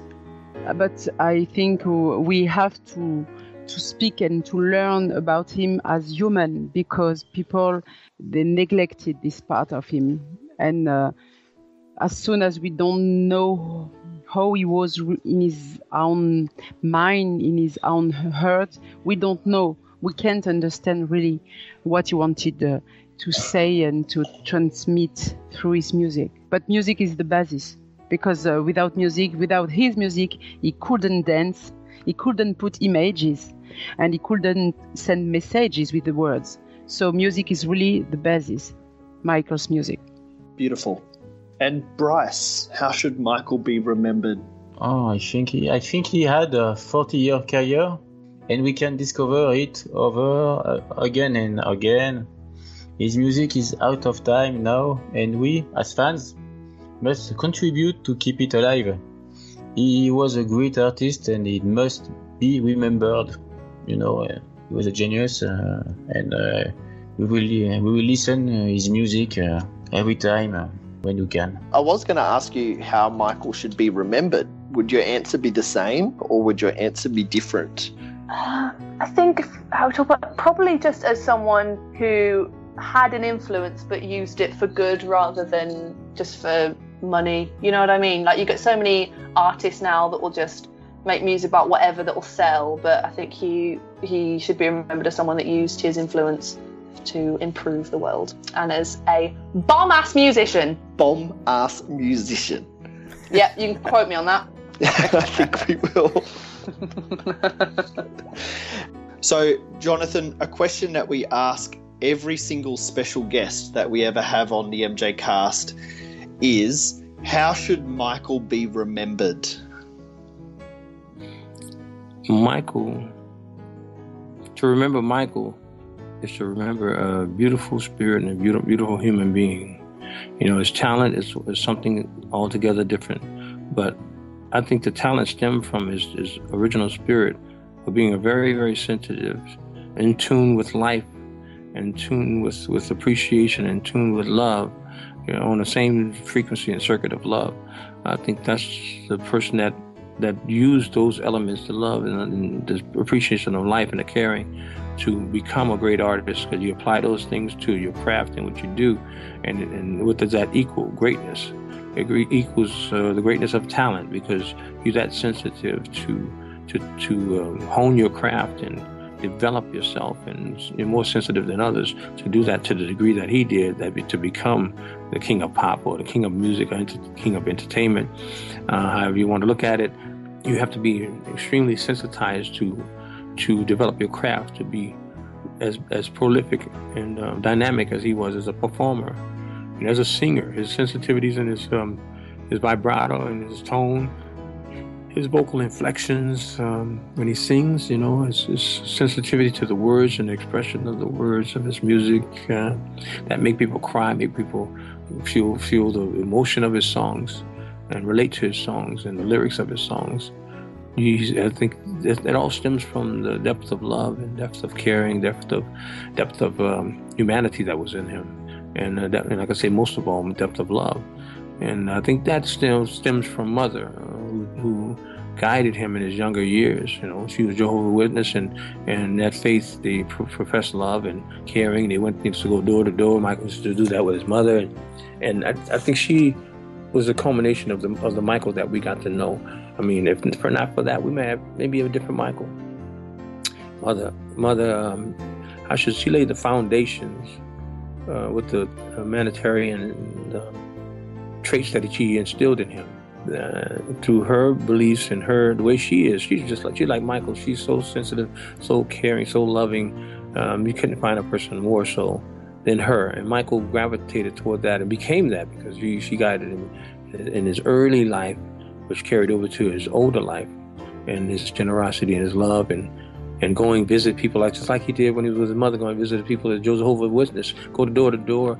He going to hospital to hospital, visiting people spending time with these kids, buying them gifts and bringing them things, you know, they never expected to get, you know, making them smile when they have everything to frown about, you know, um, some of them facing the end of their life and, and then the mic shows up and then make them feel like they're going to live for another 20, 30, 40 years, you know. You know, all of that stems from the guidance of, of mother. You know, I, I see, I've always seen it that way, and I've always appreciated that. And uh, I think that's the that's the seeds of the origin of greatness that that uh, made him become who he became. And he applied that to his music, that same kind of passion for those things. He applied to his passion for music, which is all his sensitivity you know, um, of human sensitivity and, and magnitude and and, mag- and uh, magnification of the soul and, and of the light, you know, um, which we all are. So he was so in tune with life and life force and, and the depth of soul of the creative uh, source that it, it um, demonstrated through everything he did and that he chose to do and focus on in his life. Even his artwork is magnificent as an artist. You know, he he he excelled at everything. He prolific artist. You know, um, all of that comes from depth of soul and depth of sensitivity of the spirit. And I think Mother had a lot of time. I think he was born and gifted with that before we could ever know at what stage of the birth process we can ever know that, you know, God lays His hands on us or, or um, we become a living human being.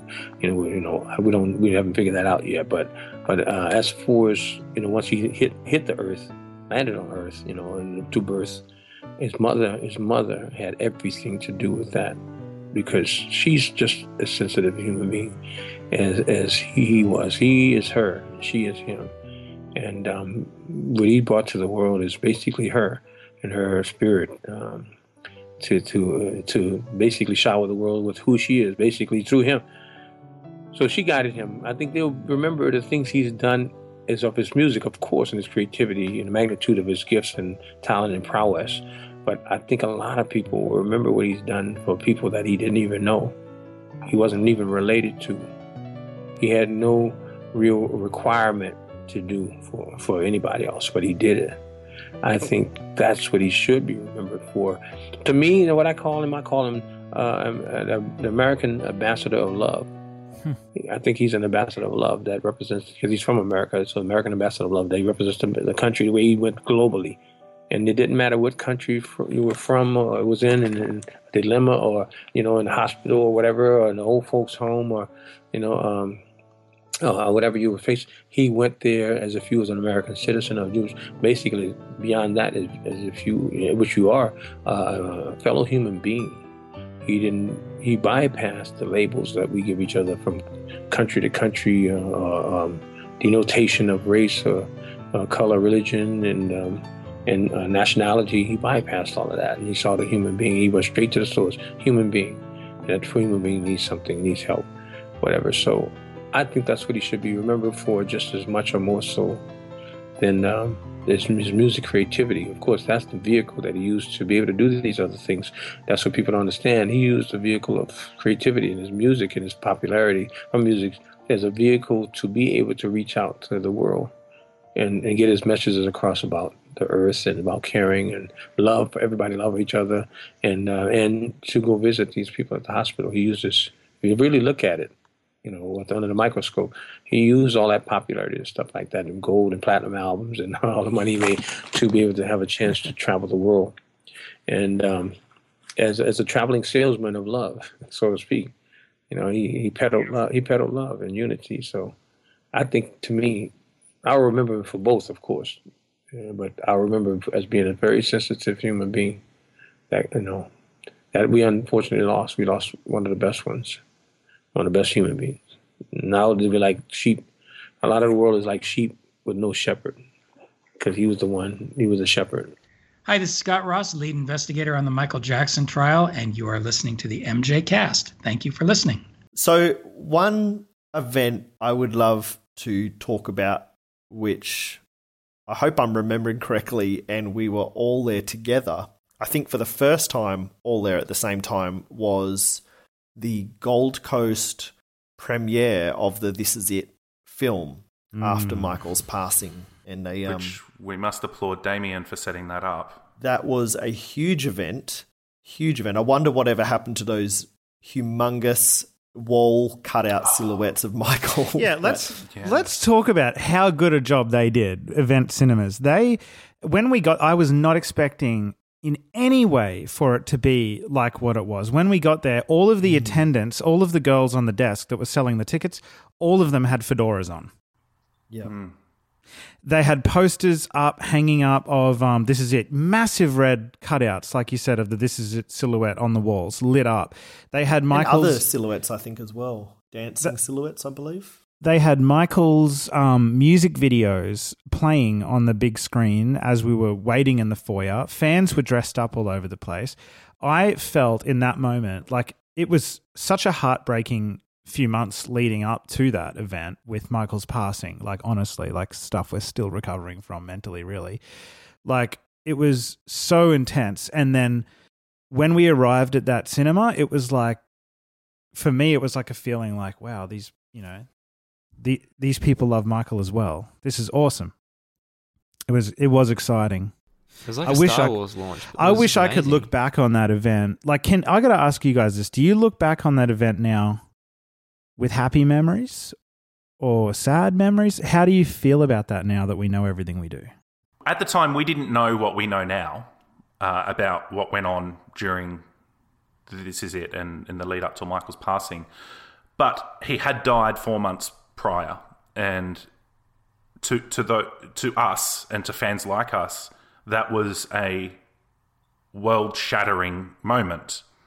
So when we all got together as a family for This Is It, it was like a moment of, in a way, it was a moment of closure, I think, because he, you know, we had been mourning for four months, but now we were finally able to all be together and to mark the occasion, I guess, which I, I think a lot of us felt we needed to do. But it was also a moment of celebration because that cinema was a massive, it was like a brand new built VMAX. uh, V, it was a massive screen. It wasn't IMAX size, but it was big, and it was it, seeing Michael just appear after Lightman comes down and Kenny does his little talk, and then all of a sudden th- there's Michael. And you know, not only had Michael died four months earlier, but Michael had been off the stage and out of the King of Pop zone for such a long time. For the decade almost leading up to that moment, there had been a lot of disappointment as fans. And then to see him on that screen at that time, and we were all together. I had Damien on my left, I had Q on my right, and uh, Jamon, you were on Q's right. We were right there, all four of us right there together. I can, I mean, I feel like crying just talking about it. That moment was very, very special, and I don't look back on that sad, like as a bad thing about this is it as all at all because we didn't know, and we shouldn't feel bad for for enjoying and embracing that moment. It was it was good for closure, as much as you know. The hindsight is that it was a propaganda piece. Um, Yeah. The reality is, the footage was really Michael. You know, it's really his songs. It's really his performances and his rehearsals. And what was going on behind the scenes doesn't change the fact that, you know, I guess that's what we needed at the time. And it's I don't know if you can justify it. You can't justify what um, the estate and AEG and whoever else were trying to achieve with that. But I mean, you kind of can. I don't know what I'm trying to say here, but if even if it was propaganda, it helped us. I Still, yes. I think you know, like looking back, we can separate maybe the film from the event and the experience. And at that time, we needed that event and that experience to just join us all together as friendship. And it was almost in mourning. It was a farewell hmm. and somewhat of a celebration of his life and of the friendships that had been created through him. And we got a real taste of what, what was going to be. We got a taste of what was going to be, and we'd been wondering for years prior what, what it was going to be like. And Yeah. Um, it was a crazy experience because throughout the the film, um, you would hear people cheering all throughout the cinema, clapping, applauding, yelling. You know, like it was like a concert. And then It as was soon like as being at the concert, yeah. it was like being at a concert, and then as soon as the credits rolled up, it was the exact opposite. The room was Love tears. lives forever. Wasn't It it was- as soon as the credits rolled up? I remember Q was crying from the very first moment Michael appeared on the on the screen. Hmm. Q, you were you were a wreck. So the stages of grief was really interesting. From what I Yeah. remember, was like I think I kind of went in there with a bit of a stone attitude. Like I almost had convinced myself for those two hours that he was not actually gone. Like it just it was escapism. And I was talking to TJ about this the other day from the perspective of is the is the film a piece of propaganda or is it the reality is it's it's not a documentary. It's a film. It's a movie. And they were showing they were trying to show Michael Jackson the king of pop. And if they were making a documentary about Michael's final months, then yeah, we could probably say with 100% certainty it was, you know, very, very wrong what they did. But it, it wasn't actually that. Like, it was a film to showcase Michael Jackson's intended concert. So, from that perspective, I think it was, you know, that's why the closure was, we were able to get closure from it because we, we were just, again, able to experience Michael Jackson, like, on stage. And Q was crying from the beginning, but, like, I think was it You held it was just- together right to the end. I did not cry. Like I this I think, you know, with Michael talks about film and music as escapism and entertainment is escapism. Like that was the perfect example of of that it really was. It disappeared into a whole different world for two hours and for me, like the whole time and I just I told TJ this the other day on, in a private phone call, but um Michael's moving, he's singing, he's dancing, he's constantly like it, it never stopped. Two hours of this performance was just ongoing and ongoing. And as Jamon was about to say, as soon as the, the film came to the end and he'd perform Man in the Mirror, and then he's moving, moving, moving, and then it comes to that moment where he kind of Freezes. throws a kiss out to the audience, puts his arms out, and they f- freeze frame him, and it stops, and he's not moving anymore. Nothing's moving, it's, and that's the moment where you go, "Oh fuck!" Like it's over. Like the escapism is done. Like this is just like the reality is one hundred percent coming back, and like coming back at like hundred kilometers an hour. Like it's And you were inconsolable from that moment. inconsolable. I think like just yeah, I think I must have just been like an absolute baby for like half an hour at least. Yeah. It was like people. We were there were in- people that we weren't friends of friends with, or like that weren't part of the fan community in the cinema at the same time. Must have thought I was an absolute lunatic. oh, I don't know, man. There was a lot of big time fans there, all crying, all upset. I, yeah, it was a. We, we had the back row, didn't we? We had the Yeah. back. We were at the back. We were watching everyone in Yeah. front of us. That's what I love because we could hear them all cheering from the back. It and was a- see them applauding and cheering. Yeah. Yeah. In between Yeah. every song. It was like And being then- in a concert. And then we could see them crying. Yeah. But everyone reacts differently, like, and that's important to know as well. Like, if you're a fan who hasn't, like, and I'm going to be honest now and say something that might shock you guys, but I seriously, I have not cried since Michael Still? passed away. I still haven't. I still haven't, and I can't. I feel like incredibly devastated and sad, and I go into periods of absolute, you know, real like I wouldn't call it depression, but like real like I get very down when I think about sometimes how he was taken um, from us. But yeah, everyone responds differently. Whether you cried, whether you didn't cry, whether, you know, there's no real right or wrong way to react to something like that. But um It was every emotion on every spectrum that was Mm. felt. Because I'm so glad we had that. Me too. that- for me, it was a very positive experience and something that that experience sharing with all you guys um, on each side of me is something that I'll never forget. Because it was only months before that that Damien and I were organising to share hotel rooms. Mm. You know Oh, what man. what what dates we had tickets you were at for. my house the day the tickets went on sale. We were on, you know, Yeah. simultaneously on like a laptop and a computer together, trying to like make sure that we even got tickets, and Yeah. everything was going crazy that day. Like that we was were an on that train. time. We were on that Yeah. train going full pelt, you know, 100 Yeah. million miles an hour on the tracks to to glory and to Michael's redemption and comeback. And um, that's the ride we were on. were you guys all there with me as well when we were um online uh watching online Michael's announcement for This Is It? Mm-hmm. Mm-hmm. Yeah. Yep. Whoa. Oh, that Remember night. that? Oh, that was. That was And he kept everyone crazy. waiting for hours and hours and hours. That was a, Do you remember? such a jarring moment though, because he looked so good, but Yes. he seemed he seemed so off. his behavior was off in that moment. I remember have, when I finished watching it, I did not have a reaction that was positive. I was talking to the people in that chat. I was like, "Did I, did you guys just see what I saw? He didn't seem himself. Like it was quick, it was rushed, it was impromptu. It was like, what was that? And it wasn't the way that fans kind of go, is it him or isn't it him? Like, that's just a bunch of bullshit. He That's seemed like it wasn't himself, but it didn't seem like it wasn't him. Obviously, we're not trying to say that. Just for any of No. the newer fans that are listening to this, we're not kind of going. We weren't sure if it was actually Michael. Anybody who says that it wasn't is an idiot. There Um, were people that definitely said that. Michael, but he was he was not himself. And at the He time. I convinced myself in the month late in the months later that it was just oh he must have just been excited or it was just Michael not reading from the script or something. But you know n- I now thought he was drunk, and he was. What was that? Sorry, was what? Damien. I said I, I at the time I thought he was drunk. It seemed like he was either drunk or or, or on something, and it Mm. turns out that he was. Yeah. Yeah.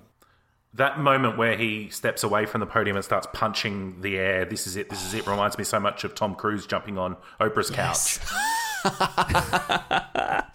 it does. Yeah. I'm sorry, I wasn't even saying that as a joke, but yeah, I mean, he was not, he wasn't himself. really himself, yeah. Yeah, yeah.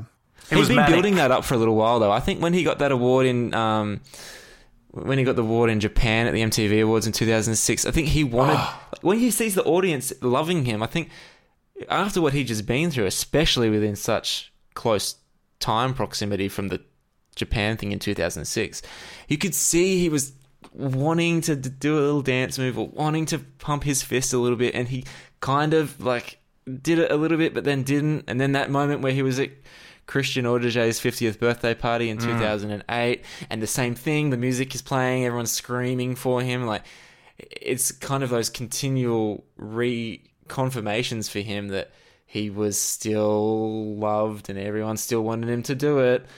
And then I just think it all boiled over on that. This is it announcement, even though he wasn't himself and he was completely out of it. I think this the moment where Well, he, he didn't have any inhibitions at that time. He was People you were just- yeah. What's He the stepped- state he was in? He didn't have anything to restrain him. Yeah, and it just I mean it was it was beautiful. E- even though if you can take the the the the, the positives with all the, the negatives that were also there, it was it was beautiful to see him just let it go. Like, okay, I'm just going to celebrate this because you're all screaming for me, and this is Mm. actually a success. And even if Oh my I'm- God. yeah, go ahead. I was just going to say, how far away did July seem? At the time, I think it was only four, three or four months away. But when he said see you in July, it was like, oh, that's an eternity. I got a oh, question know. for you guys.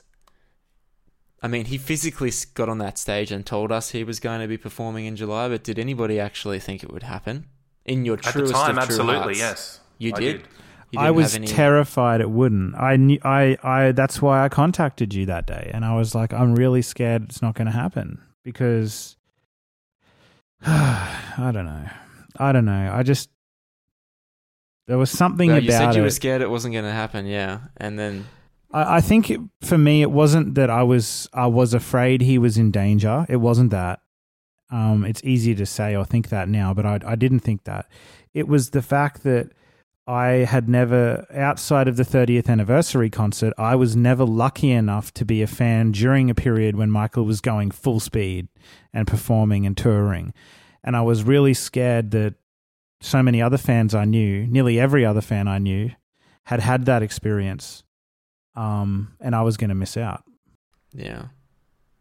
I think that's what I and then we did miss out for reasons we never would have imagined, which is, you know, probably a good segue to the the whole purpose of the anniversary that we're here to talk about today, which is, you know, the downer of the call, but I guess That's it.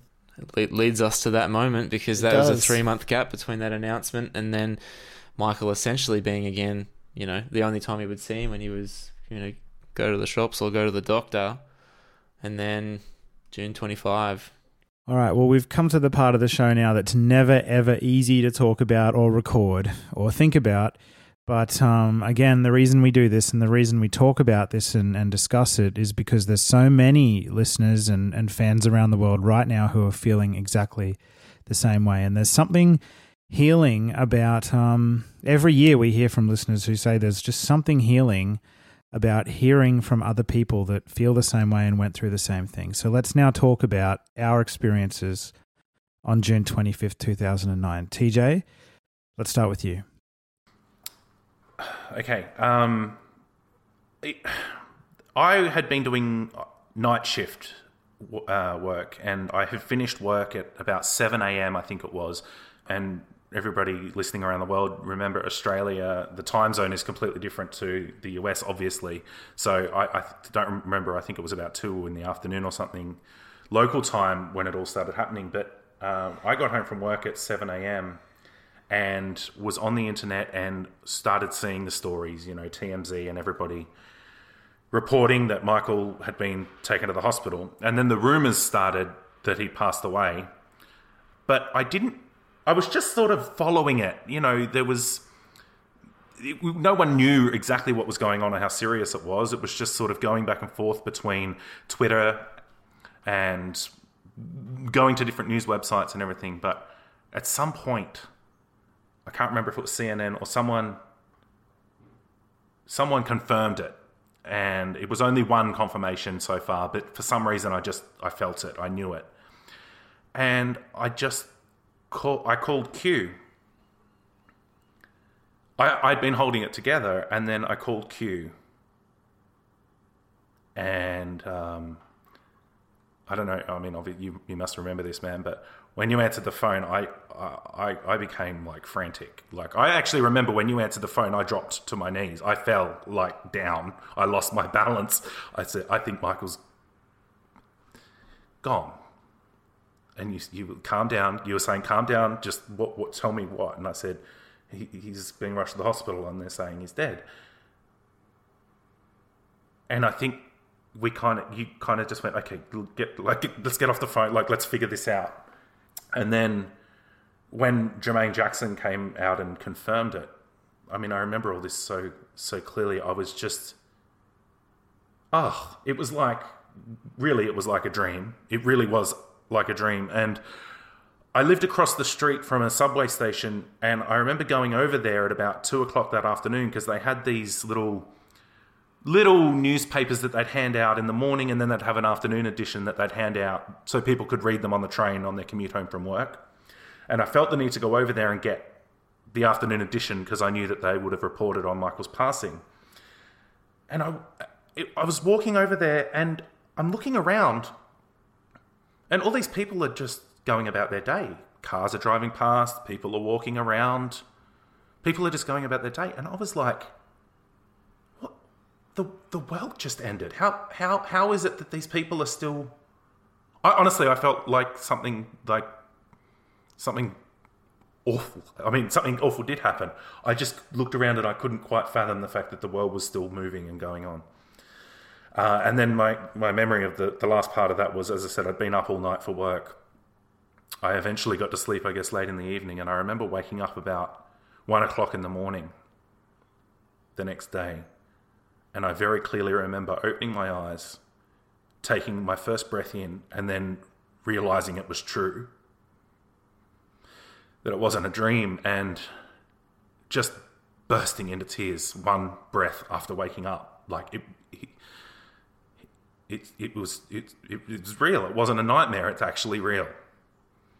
And and he's gone, and it's been nine years, and I still can't quite believe it. Okay, that's my side. Sorry, it sorry, was a nightmare indeed. I um mm. definitely remember that call, and I remember you know there had been silly rumors leading up to that that he was on his you know very ill and getting wheeled around in wheelchairs. But then we'd seen him smiling in the back of the car with his curly hair back, and how great he looked in that picture with that with that girl. And I was like, okay, well, you know, they've said crazy stuff before. And when you said you were frantic, you were. And that morning I had, I was on call and my phone, um, I looked at it. I just woke up completely out of the blue earlier that morning. Completely out of the blue for no reason. And looked at my phone. Okay, no, it wasn't work calling that woke me. There's nothing on my phone. And then I looked at my phone a little bit after that, and there was a lot of messages, I think, from you. And then the phone started ringing, and it was you. And you were frantic. And I was just trying to calm you down a little bit. And this probably wasn't what was really happening. And then the internet wasn't working. I couldn't get anything to load on the internet and find out um, what was exactly happening for a little while. TV stations had started reporting on it, all the news stations were picking up on it. And then the news came.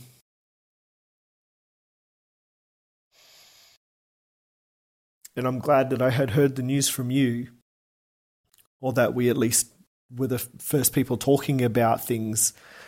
Um, and I remember I was home alone. Um, then the phone started ringing. A lot of that day, a lot of that week, I do not remember at all. Um, a girlfriend didn't go to work that day. She came over to look after me.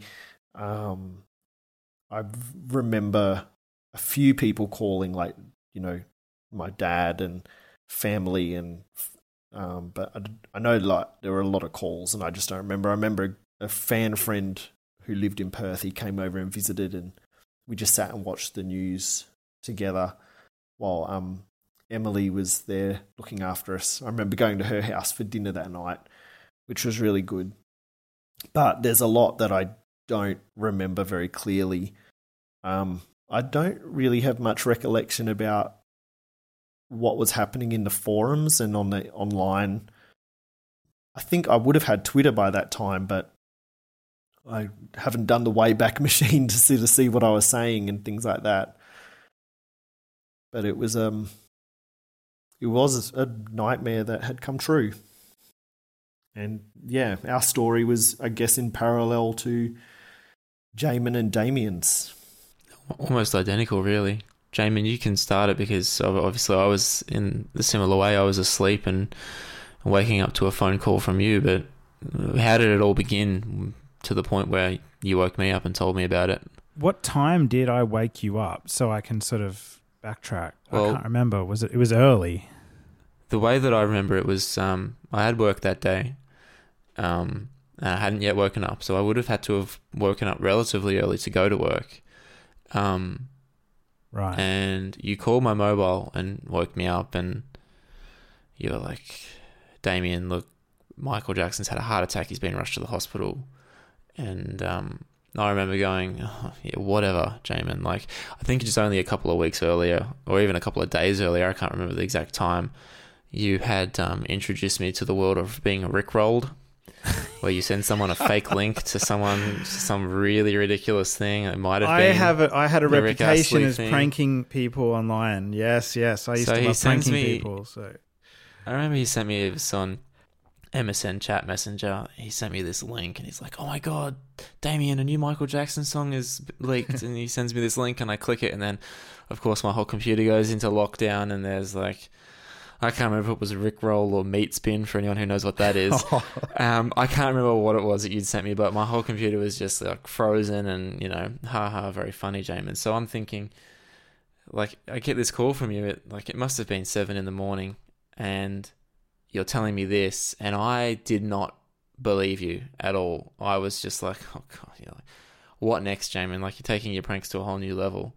Um, and I hung up on you. I said, look, I don't have time for this. I have to get a couple, like a little bit more sleep before work, and I hung up. And then I specifically recall within seconds, my home phone, my landline phone rang, and no one ever rings the landline. Like, and the second it rang, I knew Michael had died. Like, it was it's a weird thing to try and explain because and I don't know if anyone else felt this way, but when I heard it ring, I felt like part of me, part of my spirit just died, disappeared, like left my body. Like I, I felt, and they hadn't even like Jamon hadn't mentioned that Michael had died or that you know that they were reporting that he died. It was like pretty early in the reports. Like he was just saying that he was taken to hospital when they were reporting a cardiac arrest. But that when when the when the phone rang out in the living room, I was like, no way. Like, Jamon wouldn't ring the home phone unless this was serious, and I I felt he's gone. And then I think it was my mum or my sister knocked on my bedroom door and said, Jamon's on the phone. And I'm like, oh God, it is Jamon. Like, it, this is a nightmare. And then we talked for a bit and you kind of said, no, it's, it's serious. I'm not joking. Like, I wouldn't mess around with this. Um, we've got to get online and try and figure out what's happened. And I didn't even, in my heart of hearts, I didn't even need to go online. I just like, oh my god, he's he's died. This is this is serious. I could just feel it. I don't know why. It's a weird thing. And anyway, then we we all jumped online, and I actually had a couple of missed calls. I think from Q and from TJ. And Yeah, I remember after I'd spoken answer. to Jamon, I couldn't deal with it. Like I was like, nah, no, I can't. I actually am inconsolable. Like, but I kept it inside of me. I didn't cry. I didn't get too worked up. But I knew that the worst was eventually going to be confirmed. Like I just felt it. And um, then the same thing with Jermaine giving the speech. You know, my legendary, my brother, the legendary king of pop, Michael Jackson, has died. I was like, oh my, you know, he gives the time of death, and oh, the same thing that TJ said. I fell to the ground. I. It was my the way that my mum describes it was that I was just wailing. She said that she she just thought like like she'd never ever seen someone like react like that to anything ever in her life and we've lost family members and all that stuff and you know you've you've been through grief and sad moments and she said that this was just like something else. And she was really worried about me and she was trying to arrange to have the day off work to stay with me because I just couldn't get off the ground. I couldn't I couldn't do anything other than just scream and cry and like yeah um, I assured I assured her that it was like it wasn't that serious. You don't need to put me on suicide watch or anything. But this is the worst day of my life. So like, um, I just need to be alone. And I, I did the same thing that that you did, Q. I just watched the news all day, and I don't know. It was like I don't want to talk to anyone about it, but I also want to be informed and I want to be up to date with what's going on. And the only way you could do it was with the news, unless you wanted to go on a fan site and have, you know, millions of other people going crazy about it. And um, yeah, and then but then the craziest thing was that, like, I think within an hour of Jermaine confirming that Michael had actually died. Had news crews knocking on my fucking front door asking me for an interview with my reaction to the death of Michael Jackson. At the time, obviously, it was um, kind of well known in the world of Michael Jackson. Um, you know, stretching back quite a few years, like even with the um, the MJ50 party, that was all founded on that contest that they ran to find Australia's biggest Michael Jackson fan that Marnie had won. But the five finalists they had, you know, featured on television and they'd run this big media campaign around it and and um so I don't know, they just got my like details and rocked up and I said no, I don't want to do an interview. Like this is like the worst day of my life. I can't stop crying like and then they said to me, "Well, okay, do you know any other fans on the Gold Coast that we could go and interview? Because, you know, we are going to interview someone. And um, if it's not you, it's going to be someone else. And in that moment, I kind of thought, fuck. I don't want to do it. Like, the last thing I want to do is, you know, sit in front of a television camera and talk about this. I haven't even processed it. I don't even, like, know how I feel. Like, I'm, I'm crushed. But I felt if they are going to put someone on the news to talk about the death of Michael Jackson, they I was willing to do it because I kind of wanted the world to see how big of an impact it really had on some people and I didn't feel like sending them somewhere else would have done it justice. So I fucking got dressed, put a shirt on and did my hair because they asked me to and sat in front of a camera, big lighting rig and TV camera at my kitchen table and cried for about an hour. And the best that they could get out of me was one, I think one sentence where I didn't cry. And that's, you know, what eventually went on the on the TV, and I think it went all around the world. It went on CNN and all kind of places all around the world. And that night, I was receiving messages from people in Germany and India and wherever they were in the world saying, "Oh my God, I just saw you on the news," and you know, it's like the most heartbreaking thing I've ever seen. But thanks for doing it because I felt the same way, and yeah. One performer, countless fans across Australia. Thanks to the fans, I love you very much. He came here twice at 1987 and 96. What an impact. Now his death has shattered his Aussie fans. Dude. Damien Shields fell under Jackson's spell 10 years ago. He was booked to see six of his shows in London. Unless you are a fan of Michael Jackson in the way that so many millions of people are, and the way that I am, you you can't begin to understand the loss that we're feeling. Lee Fletcher still has the ticket to Jacko's concert at the SCG at 96. I'm just in shock, just in shock. I mean, Michael Jackson has died, and there is no more King of Pop, and it will only just sort of live through his music. Um, yeah. Marnie Carlson was recently crowned Jackson's number one Australian fan. There's not a bit of Jackson memorabilia she doesn't have. We call him Mikey.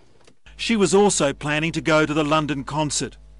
It's amazing. Yeah, I grew up with him, you know. That's why he's such a huge part of my life is because he's um you know, he's always been there.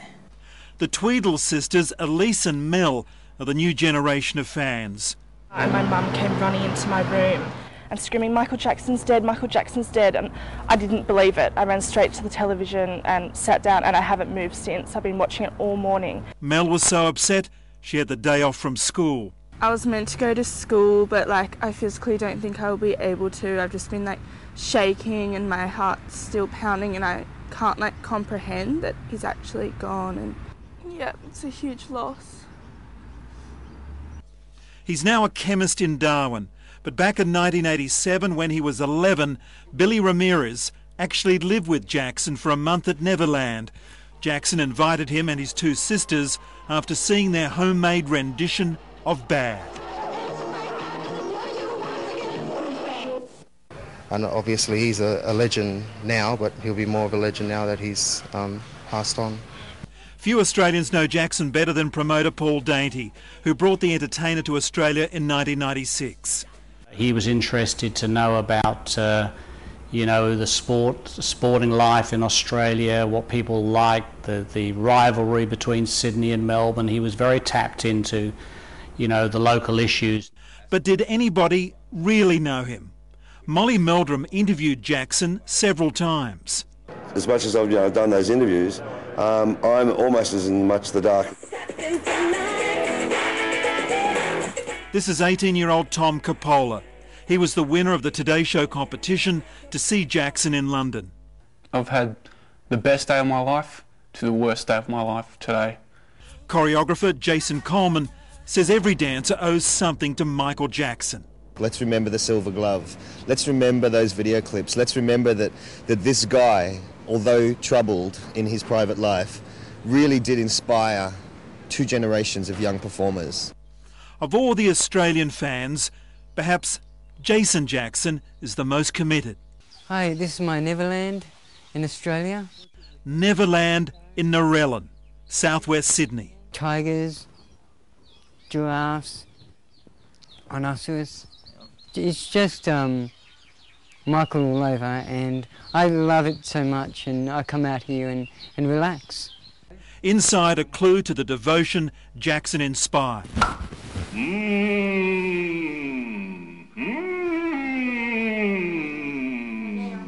The house that's now a shrine. Very upset.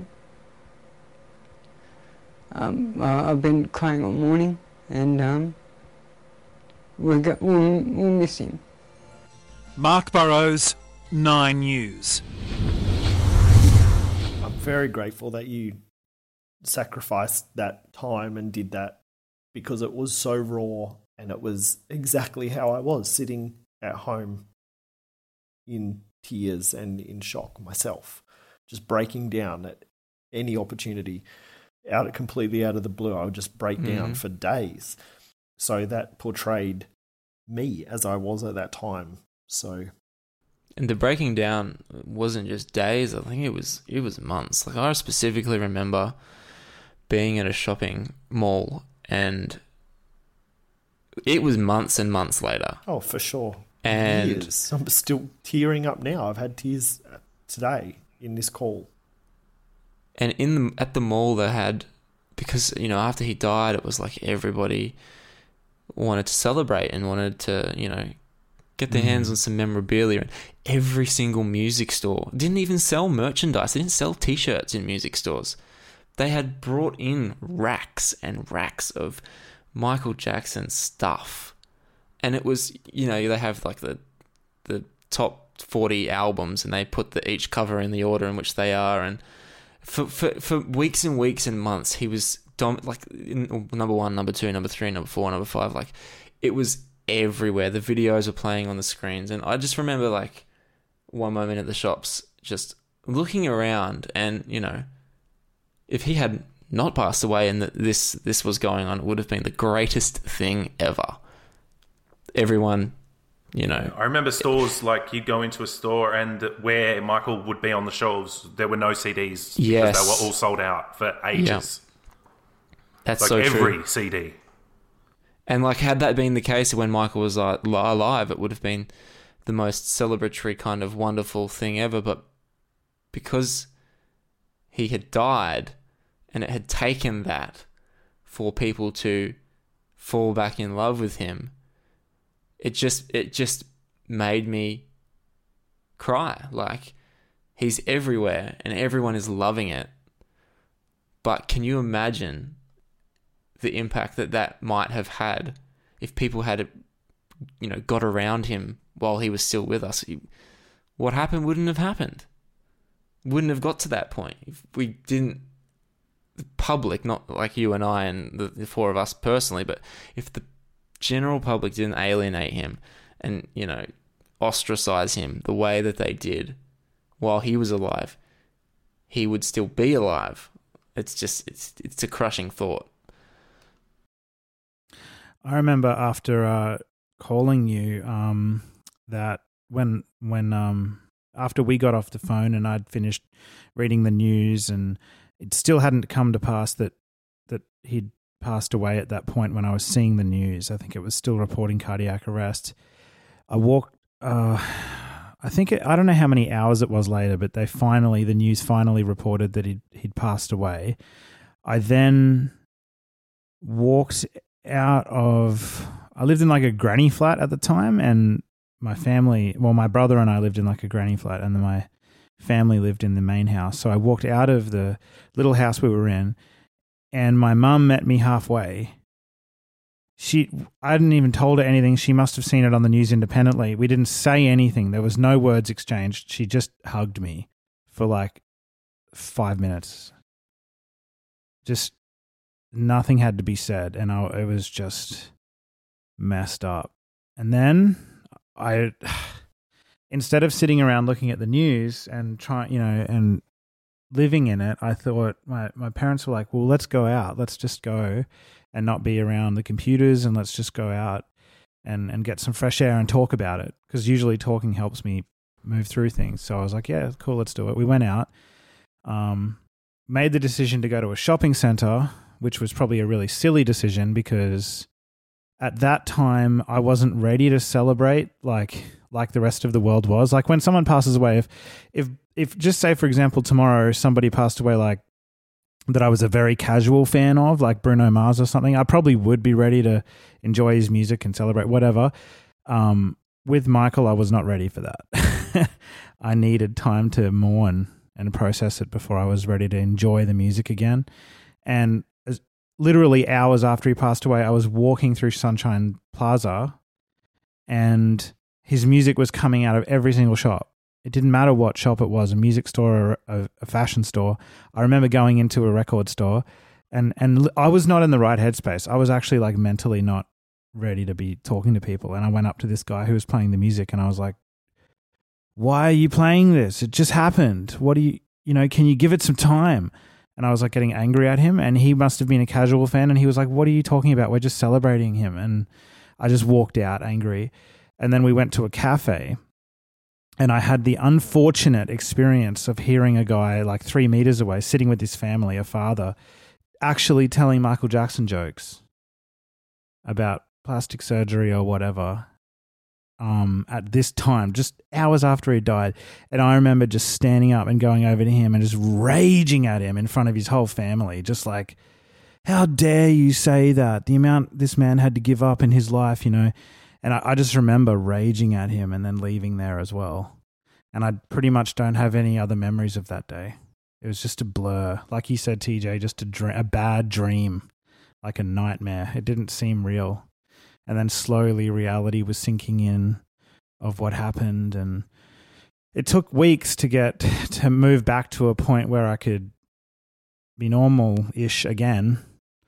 And then it's weird to kind of say, but like I know this is I don't know how this is going to come out, but like after Michael died, between the time Michael died and you know the This Is It album and and movie and then leading up until the Michael album, by and large, apart from the first month, mostly it was a really celebratory, happy time. I think weird to say, but it kind of it kind of got to a point about a month later for me where it was like the world was celebrating him again, and we were really exploring the art and celebrating the art like we hadn't done in many years. I think. But. Hmm. Oh, uh, yeah. I, it's so sad, but I'm I'm so glad that we were able to all get together and share these stories. Um, because like there are a lot of people that don't have this what we have today. Yeah. Look, someone someone could be listening right now and, and feeling like nine years removed, they finally had that moment where they could share it with someone. Like you know they're not part of the conversation necessarily, but we are speaking to them. So yeah, well they can they can be a part of a conversation if they want to email in. We you know if they want to share their thoughts with we us always, that way. Yeah, we always get some really beautiful emails after these episodes, and we don't do these to revel, sit around reveling in sadness and morbid, sad stories. You know, we're not doing that. We're doing that. It's just to talk and just to share our experiences with each other. And today we've got you guys on joining us because all of our stories are connected. Like we've told our stories independently before, mm. but they're such parallel stories and they were so interconnected. And um, this was such a good idea that we could do this for this episode today. I, I um the the I just feels even today devastated like I did on that day. There's a part of me has like been able to acknowledge what happened and realize the reasons it happened. But there's a part of me that will never ever move on, which is uh, the 10 years my, before Michael passed away, from really from the early, early 2000s onwards, he had a, a shocking decade like an absolutely shocking decade. His record label turned against him um, close family friends sued him um, and brought criminal charges against him for crimes he never committed. He fought all of that with his head high and still managed to be a single father through all of it, an amazing father, and still by the end of it was ready to come back. And I'll never ever be able to reconcile in myself that he wasn't able to fulfill that comeback after all of that? I think it's absolutely incredible that he lived as long as he did, considering what he went through in that decade. Mm. If you think about that try, I mean, the thing that's that and the prior uh, decade. well, the the thing about it, like. To, to, to be put on trial would be one thing, but to be put on trial for that, and being that he was arguably the most famous person on the planet who was, especially up until 93, um, you know, known as being an absolute lover of children. Absolute, g- gave all he had for children, and for them to have turned that against him, and then to have had to have sit in that courtroom for those five months during that trial, and you see him on that last day, on the vindication day, and he he is so broken. I just cannot believe he. How did he even live through it? And then to be able to, after a little while, you know, pick the pieces up and hold his head up high and say, "No, I'm I'm I'm not done. I'm not done." You know, he he he he fucking died fighting. Yeah. Yeah. Incredible man. He um he was a beacon and still is and will always be especially for fans like us and fans out there listening. Um I think we can always draw inspiration from how he survived everything prior. Like I had always hoped and envisioned him as like an elder statesman, you know, working for UNICEF or charities, mentoring artists, you know, on maybe on TV shows and um, fostering artistic talent. I had always pictured him growing old and being around forever for as long as I would be anyway. Um, but I think his legacy we can all like reach in to where he inspired us and do something that he's inspired us to do. And he will be quite around certain forever. That, absolutely, I'm quite certain that none of us would be who we are today without Michael. Um, you know, he's so, the the thing is, and uh, Damien, back to the that news interview that you gave on on June twenty fifth, two thousand nine. You say in that clip because I've got it. I, I, re- I watched it again the other day. You you say people who are not fans like us will not understand, and I'm sure that you know to people that don't have that level of love that and that just that feeling that of love that we have with Michael, they would think, you know, how could you be that upset if somebody died if you didn't ever know them? But you know, the thing that that's so great about this podcast is it's for people like us. Yeah. what do you, what do you say? B- By the fans for the fans. Yeah. That's it. Uh, I just like back to what we were talking about at the start of the show. Like, we are so lucky to have each other, you know, the four of us, and then, you know, our MJ fan friends around us as well. Not everyone has that. There are so, so, so many fans all around the world who don't have a physical connection, you know, with other fans in their world. It's either all online or they may not be an online person and they don't know many other fans. So uh, at least, yeah, I mean, look at been Elise, who's just other. recently joined the MJCast. Yeah. she Yeah. says she she didn't have her people until discovering you guys. I mean, it's it's the case in point that you know the goal has been achieved because I mean you've got a team member that came to this amazing, incredible group that only discovered it through searching for that. Like it, the it's, it's it's yeah, like it's amazing when someone has a goal like you, you set out to achieve something for a particular purpose, and you've just like absolutely achieved it with the MJCast.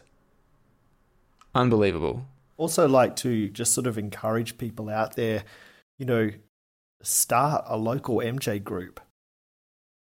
And then you can have like MJ mates that you catch up with, like maybe just once a year for his birthday. Like, I'm looking forward, really much looking forward to catching up with my local Perth MJ friends for our charity birthday lunch this year. And it's just at a restaurant that we said, oh, you know, have you got a place that we could have a table, um, play some music on our table, and um, we're all going to have lunch or dinner together.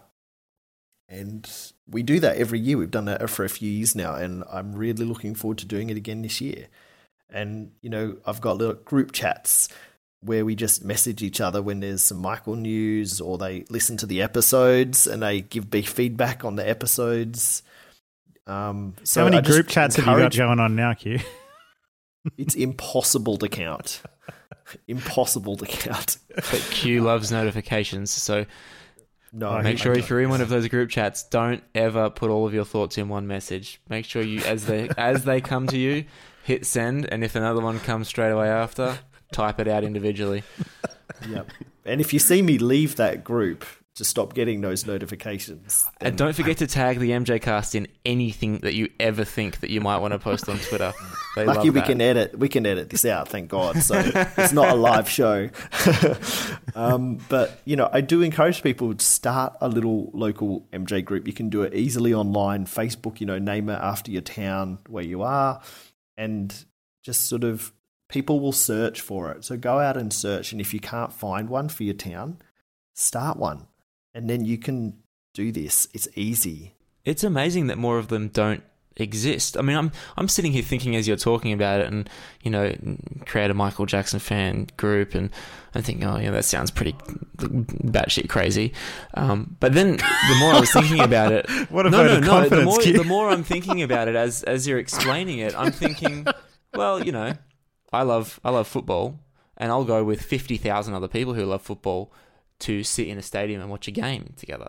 Like you know, That's fucking crazy. pe- That- people who love like people who love like vintage cars, they'll all get together every every couple of weeks and you know go on a rally or drive together or motorbikes or whatever it is that people love or you know people have a knitting group or book club or whatever it is. But why don't we have Michael Jackson Club or more commonly have Michael Jackson Club? It's one of I mean he's the most popular entertainer that ever existed. It's qu- quite astonishing that it, it's not more common. Really. So Well, it's a I think, great idea. I think Hugh. there think are there, there, those groups. There's a lot of them online though. So online, yeah, but people, it's a very, it's a different thing when you get together with someone face to face. Yeah, it's I different agree. when you're breaking bread and you know having lunch together and listening to music or play a game like last year at the birthday thing you know we played a game where you play like one second of a song and then you have to guess and then you know we all have like doubles of magazines or doubles of books or something and uh, we just use those as prizes Yeah, it yeah. was so easy to do. Like go on YouTube. There's YouTube games that you can do at these little things for to celebrate his birthday, and you know make it a, a something for a good cause. And I find people in real life are usually a little bit nicer than they are online as well. I don't know if you guys have found that. It's amazing Totally what true. it's amazing what can happen when you take away the computer screen and the keyboard. It's amazing. Yeah. So TJ, like I think you and I sort of did something locally um, after Michael passed. Like you went to was some sort of vigil or something in Sydney. Yeah, uh, I even remember the date. It was the 4th of July. So, really, only a couple of weeks after Michael passed away. Uh, I don't remember how it was organised, but there was at uh, Sydney's Hyde Park just a bunch of fans just gathered and people spoke. It was almost like like a wake, really. We we got together and we you know shared stories and we were together but it was just it was one of those moments where we got to be together i remember um, jason jackson who performed at that mj50 party we were talking about before i remember i didn't know he was going to be there i remember seeing him approaching this gathering of people from a distance with I mean, he, he looked like he was Michael Jackson. There were like three or four different news cameras following, like chasing him, basically. Um, he didn't perform or anything there. He just he was there to be with everybody and share stories. I think and he it was um, supposed to. helped organise that event, if I remember. Oh. online. I think he was one of the organisers. Right. And then it was supposed to be, I'm pretty sure it was like an early afternoon type event or mid afternoon. And it was supposed to sort of end around, let's say, for argument's sake, 5 p.m. or something. But everybody stayed together for hours and hours and hours. The sun went down, and the, the gathering transitioned from Hyde Park. Those in Sydney will know where I'm talking about, but from Hyde Park to Martin Place, where it was then dark. Somebody had brought some massive stereo speakers on, like these, you know, those trolley things you move a fridge on? yeah. Somebody brought two massive speakers on those, which I don't know, they must have had a battery powered or a generator or something. But basically, throughout Martin Place, blasting Michael. And everybody, there must have been at this point 50 to 70 people stood holding hands in a giant circle, dancing, singing, and then people would, some people would get into the middle of the circle and dance. Um, it was the most beautiful thing. And what i think what was most beautiful about it was that that moment that after dark and when everybody was at martin place and listening to music and holding hands and sharing was completely unplanned and spontaneous. And it really honestly felt like michael was there with us. Over in perth i don't remember the date but there was a park down the road from where i was living and it was near a venue that Michael had actually performed at with his brothers back in the J5 days, actually. It was a, a venue that was a swimming pool. They'd used it in the Commonwealth Games, but they must have also used it for various concerts, I guess, for the seating capacity or something like that. So there was a big park next to that. And I guess just like local Facebook groups, there was people that had organized this sort of vigil in the evening.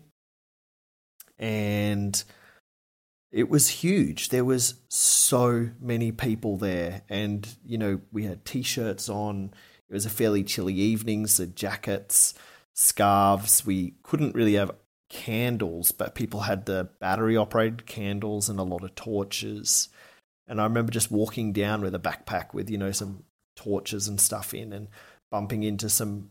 At that time, I didn't know a lot of local fan friends, but Jesse and Jermaine who I'd met at the MJ50 um, Bucharest cinema screening that was held by Sony. Uh, yeah. I'd met them then, and they were there at this thing as well. And it, it was really good. It was like, you know, we all sang and we were cheering, like doing Michael yells out, and it was it was so good to be around that many people. And now, like you know, our little Perth Facebook group is pretty small. Our turnouts for the charity dinners, they charity lunches, they do grow every year. But like, where are all these people that were, you know, there was probably over a hundred, I would say, mm. and where are they now? Like that makes me sad. And I think, well, we were all together then. Where are they all now? They've all just drifted away.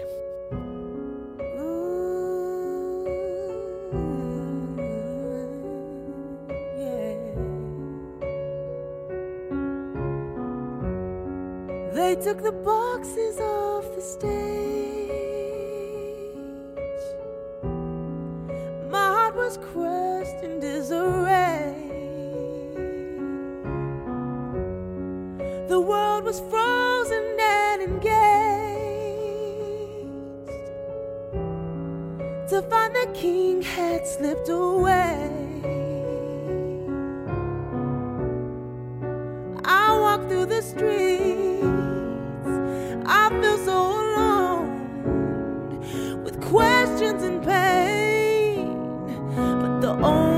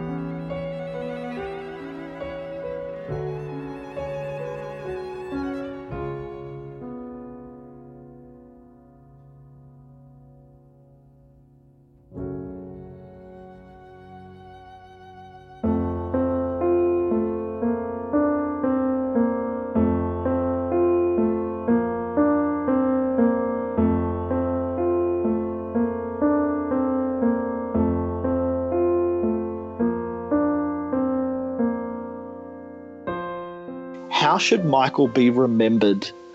I think Michael should be remembered with a smile on his face. That's it. And what a smile it was. Yeah.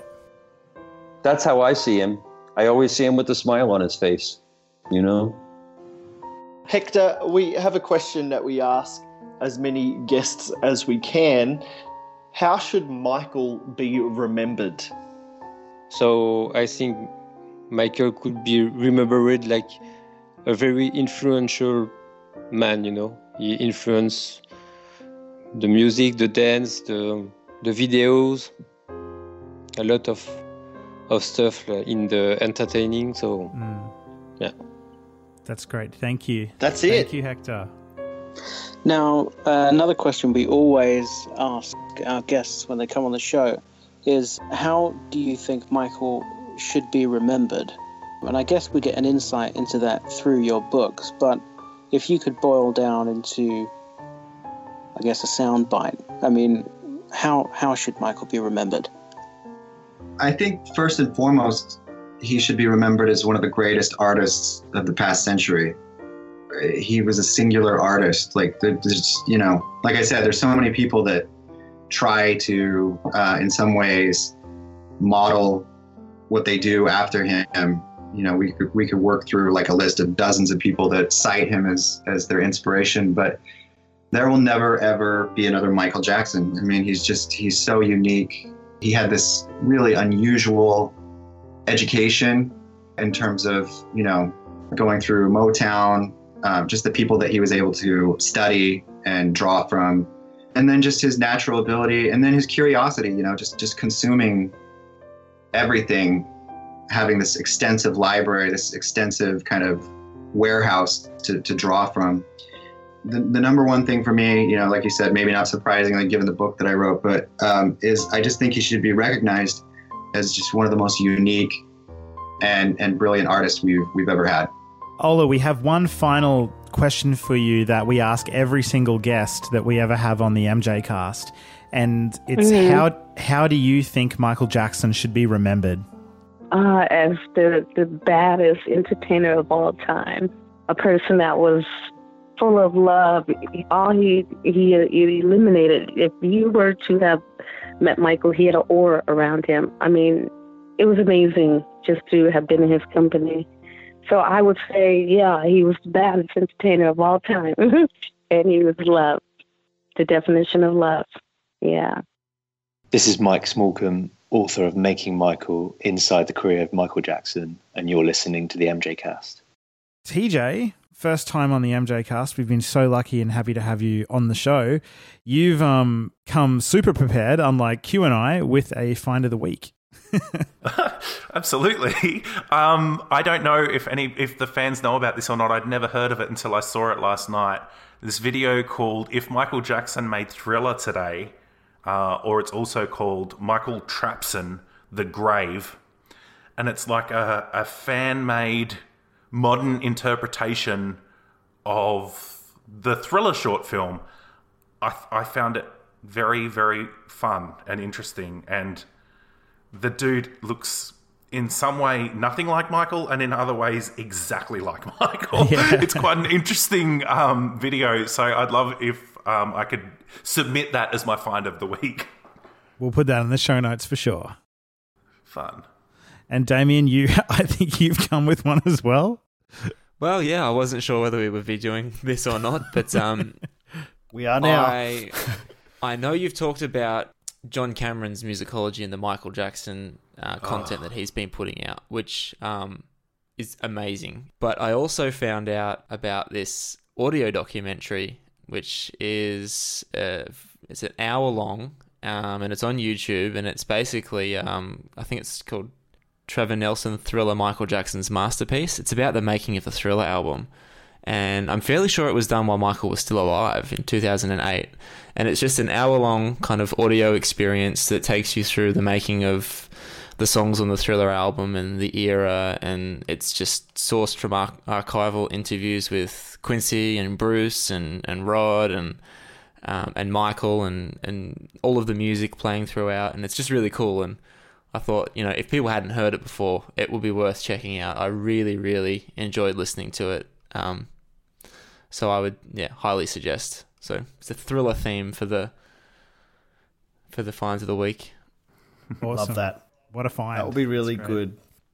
It's a UK documentary, so the guy's, I think he's from BBC Radio Two or something like that. I'm not. Oh, 100% is this the sure. one where they um interview Rod Temperton? Is that a Um, different one I'm thinking of? it's got a lot of Rod Temperton stuff in there. I'm not sure how much of it is new interviews or how much of it is sourced, just archival stuff. There's a lot of like interviews that everyone will be very familiar with, but it's just the way that it's pieced together in a way that tells a story of the album as opposed to, you know, I really like when people bring material together and piece it in a way that actually allows you to learn the full story of something. Because if we don't do that as I mean this is just me speaking as like a writer I guess if we don't do that if we don't pull all of the pieces of the puzzle together and put them in their correct place and allow someone to see the full picture um, we, we're going to have to rely on fans to be spending their entire life on YouTube searching random videos and trying to figure out the history of stuff. I mean, we have an opportunity to create documentaries and literature. Why why shouldn't we? It's a and this thriller thing is just really really cool, really well done, and um, a great listen. Well, while you're on the topic, Damien, did are you online that you want to share any profiles that people can contact you on? Pretty much just on Twitter at the moment at Damien Shields. So I don't. I've taken a big step back from social media and just for a few different reasons, but um, enjoying my privacy. But I do still engage with Michael Jackson fans on Twitter. It's pretty much the only reason I use Twitter is to talk about Michael and to find Michael news and to share what you guys are doing because that's always always valuable content. So it's just limited use, but um, I can be contacted, so don't be shy. I also have my website, damienshields.com, but I I can't even remember the last time I posted something on there. That's more for like an archive thing now. I've forgotten how to log in and actually post an article. It's been that long, I just don't even remember how to get on there. So Damon will help you with that. He's good with that. TJ, are you back online these days anywhere? Just Twitter. I I just I like Twitter. It's simple. It's easy. It's it's good enough for me. So I'm just at tabloid junk. Excellent. And uh Jamon, our profiles. Yes. All right. We are all over the interwebs. We are at themjcast.com. That's where you can access it's like a portal to everything else we have, like shows, articles, um, Cascio case court docs, uh, all kinds of stuff. Um, we are on social media at the MJcast over on Facebook, on Instagram, on Twitter. But the way that we would like you to engage with us the most is through a podcast application. So if you're on an Apple device, you can access us on Apple Podcasts or Overcast. If you are on an Android device, you can get us on lots of different podcasting apps, including Podcast Republic, which our very own Elise Capron uses and vouchers for. Um, if you want any help getting on a podcast app, just hit us up on Twitter. Um, with some questions and we can probably help you there. Otherwise, you can email us if you've got any feedback at all on the show. You can email us at themjcast at icloud.com. We love talking with our listeners about all kinds of things.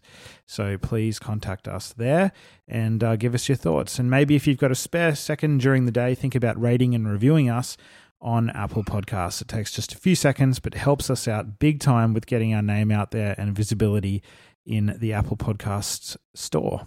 And thank you for anyone that also reviewed us on any other apps such as Facebook. We have some amazing Facebook reviews on our page as well. People have let me know that they are on their Android devices listening to us on the Podcast Addict app. So if you have an Android Ah. device, that's another one that you can look at that we are and if you've got a different one on an android device then let us know and we can mention that if you enjoy and it's an easy thing to use because to get our shows delivered to your device it's just a click of one button. That's it. It's that easy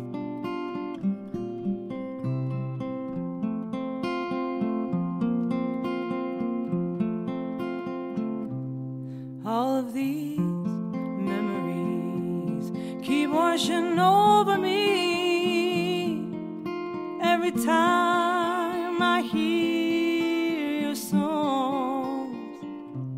And all of these melodies keep coming back to me, even though I know you're gone. There may never be brighter star in our galaxy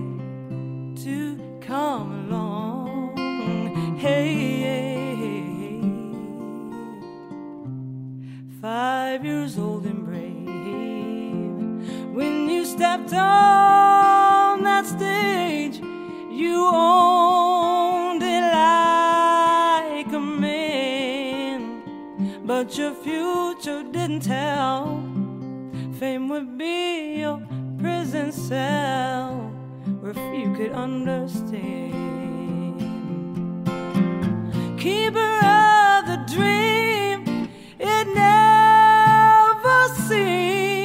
Your feet ever touched the ground. Out of sight, out of mind won't happen this time. Cause timeless always stays around. Name the selfless king. Was it worth everything to give your innocence? Could it be the crown that finally weighed you down?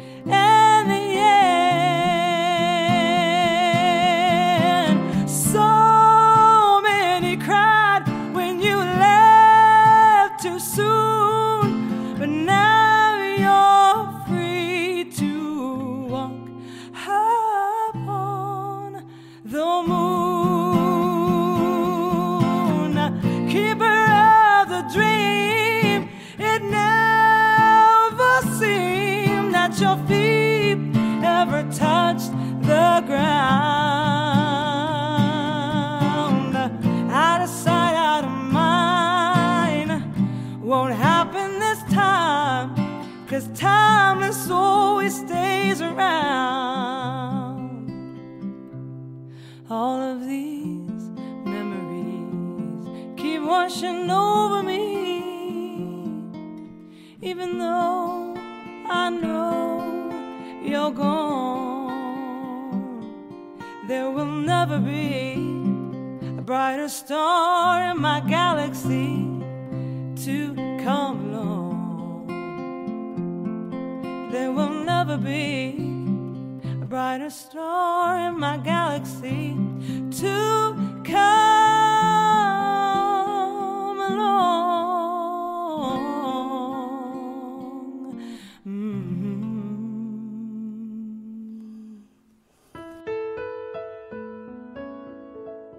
I will ask you, how do you think Michael should be remembered? Oh man, talk about loaded questions. That's a really loaded question. Because there's so you know there's it's so complex for you. yeah, and I mean, and you know, because I, I, I mean, wow, it's you know that man had. First of all, he, he he really had like three lives. The first life was as little Michael Jackson from the Jackson Five, which was completely different from anything that happened when he was an adult. The second life was as Michael Jackson from the Jacksons, which was different from life with the Jackson Five. The third life is the King of Pop. And um, in all three of those lives, you know, I mean, he went through so much stuff. He lived the lives of several people, not just those three, but he lived the lives of probably five or six people with all of the things that happened in that time. And what we know about Michael Jackson, he can be remembered either in, in with great fondness or in infamy for so many different things.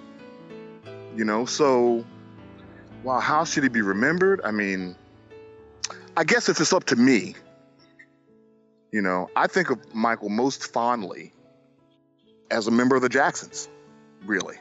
I think of him most fondly as Little Michael from the Jackson Five and the guy in the Jacksons. The reason that I think of him that way most fondly is because that really is the time in his life that it seemed to me that he was the most carefree about doing his thing. You know, everything once he became Michael the superstar was calculated and and and you know perfectly planned and timed and and you know about publicity and and it, it stopped being fun. And I mean, I, I, got to see some of that up close. It just wasn't fun anymore, you know, because it, it, it's a lot of work being the king of pop, isn't it? I mean, keep maintaining that image, maintaining what supports that image, because a lot of that is just hype. So, you know, I watched him go through a bunch of stuff, even while I was with him. I watched him, I watched him, I watched, uh, you know, Tommy Mottola uh, dig in on him because you know, he wanted to get the record done. That was when we were working on Dangerous. And I watched Tommy dig in on, well, I didn't see it. You know, Tommy came to the studio, went in the room. They were in the room for 10 minutes. He came out and left. And when Michael came out, he was crying. so, you know, I, have I've seen him go through so many different things. Um, so I guess with the memories, even with the music, you know, I tend to separate who Michael Jackson, the superstar, was from that other Michael Jackson. And it's the other Michael Jackson, the younger one, is the one that, you know, the one that I didn't know. Because when I listen to Michael Jackson from the Jackson Five, I don't think I knew that guy. I think of that was little Michael Jackson. You know what I mean? He was a different uh, he was a different person to me than the guy I knew. Even Michael Jackson from Thriller was a different guy than the guy I knew. So it's, it's really a hard call to say, you know, how should he be remembered? Just, you know, as a great musician, as a great, uh, uh, the greatest, one of the greatest uh, crooners of all time, ever. He had one of the best singing voices I've ever heard. And I guess that's probably the best way for us to remember him as a great performer who loved to perform and was really, really good at it. And uh, a final question that we always ask our guests at the end of each show How do you personally believe that Michael should be remembered? Oh my goodness, Michael Jackson should be remembered as the greatest single entertainer of all time. And I might add that he should also be remembered for the song Earth Song, in which he says, we are running out of time. and begs us to think about us and begs us to do the right thing because the planet is crying tears and we need to save it. That's who Michael Jackson was. That's who Michael Jackson is. And his message and his music will live on forever and hopefully will help save this planet. What a way to summarize, Michael. Thank you. Well, that's And how I feel.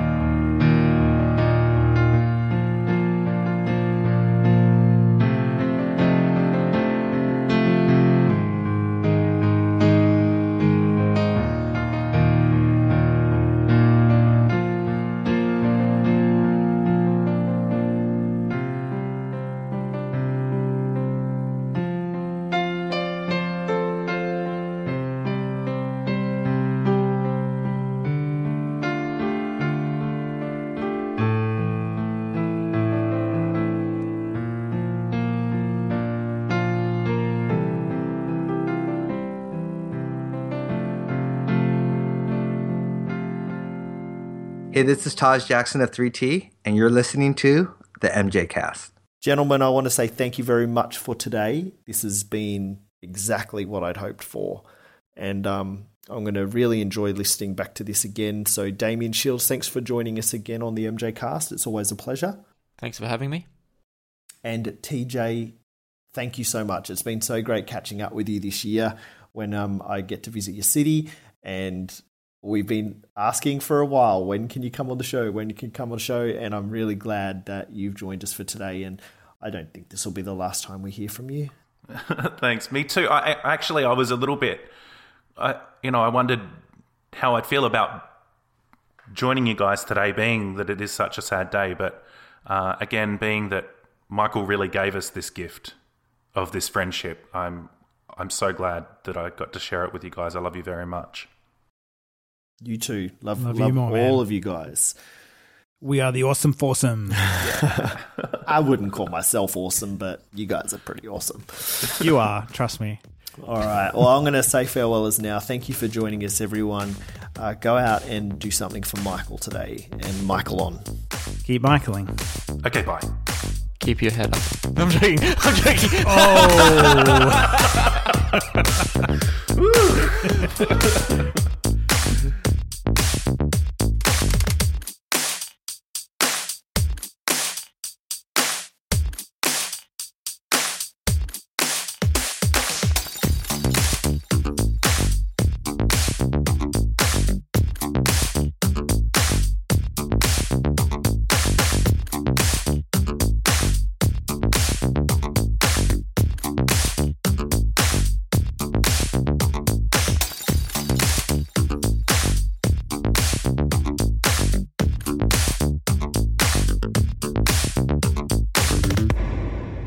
something that you usually do? I've never heard of a post show on your show. After Nearly every time after the music finishes, we have a post show. Oh, I always Yeah. stop it. I didn't know there was more stuff to listen to. That's where the best stuff is. This is Oh, where wow. like, the- this is where it goes from like you've been watching like your evening news and then like maybe the children's shows and then it hits that time bracket of the of the night where you can start to swear on the TV and So that's the part where I should have said awesome foreskin.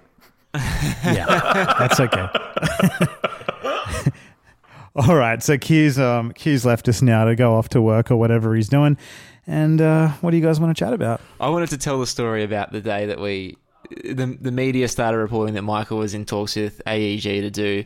At that time, I think they were talking thirty shows at the O2, and that's All right. because we've had. I've s- never told this story on the show before. I'm a bit embarrassed. Well, yeah, it's it's a good story. I like the story a lot. I don't know Um, it. All right. So there is so many moments where we have just by pure coincidence been together when big Michael Jackson moments have happened. Like for example, like we discussed earlier with Q being at my house the the very moment that the this is it tickets went on sale. Like that was just amazing. We got to buy the tickets together. But this time this is like before the the this is it tour had even been announced. I had um, gone to Brisbane to hang out with Jamon. Jamon was you must have still been in university then, were you? What I was at uni- I was in university. I was living at, in an old Queenslander at Toowong, Yeah. um, near the Brisbane River, uh, with, my with Doctor cousins. Who and your two cousins. Yeah. Well, actually, no, one of my cousins, but the other cousin would come to visit a lot. But Who is that the guy's name? Doctor Who? I don't can't remember.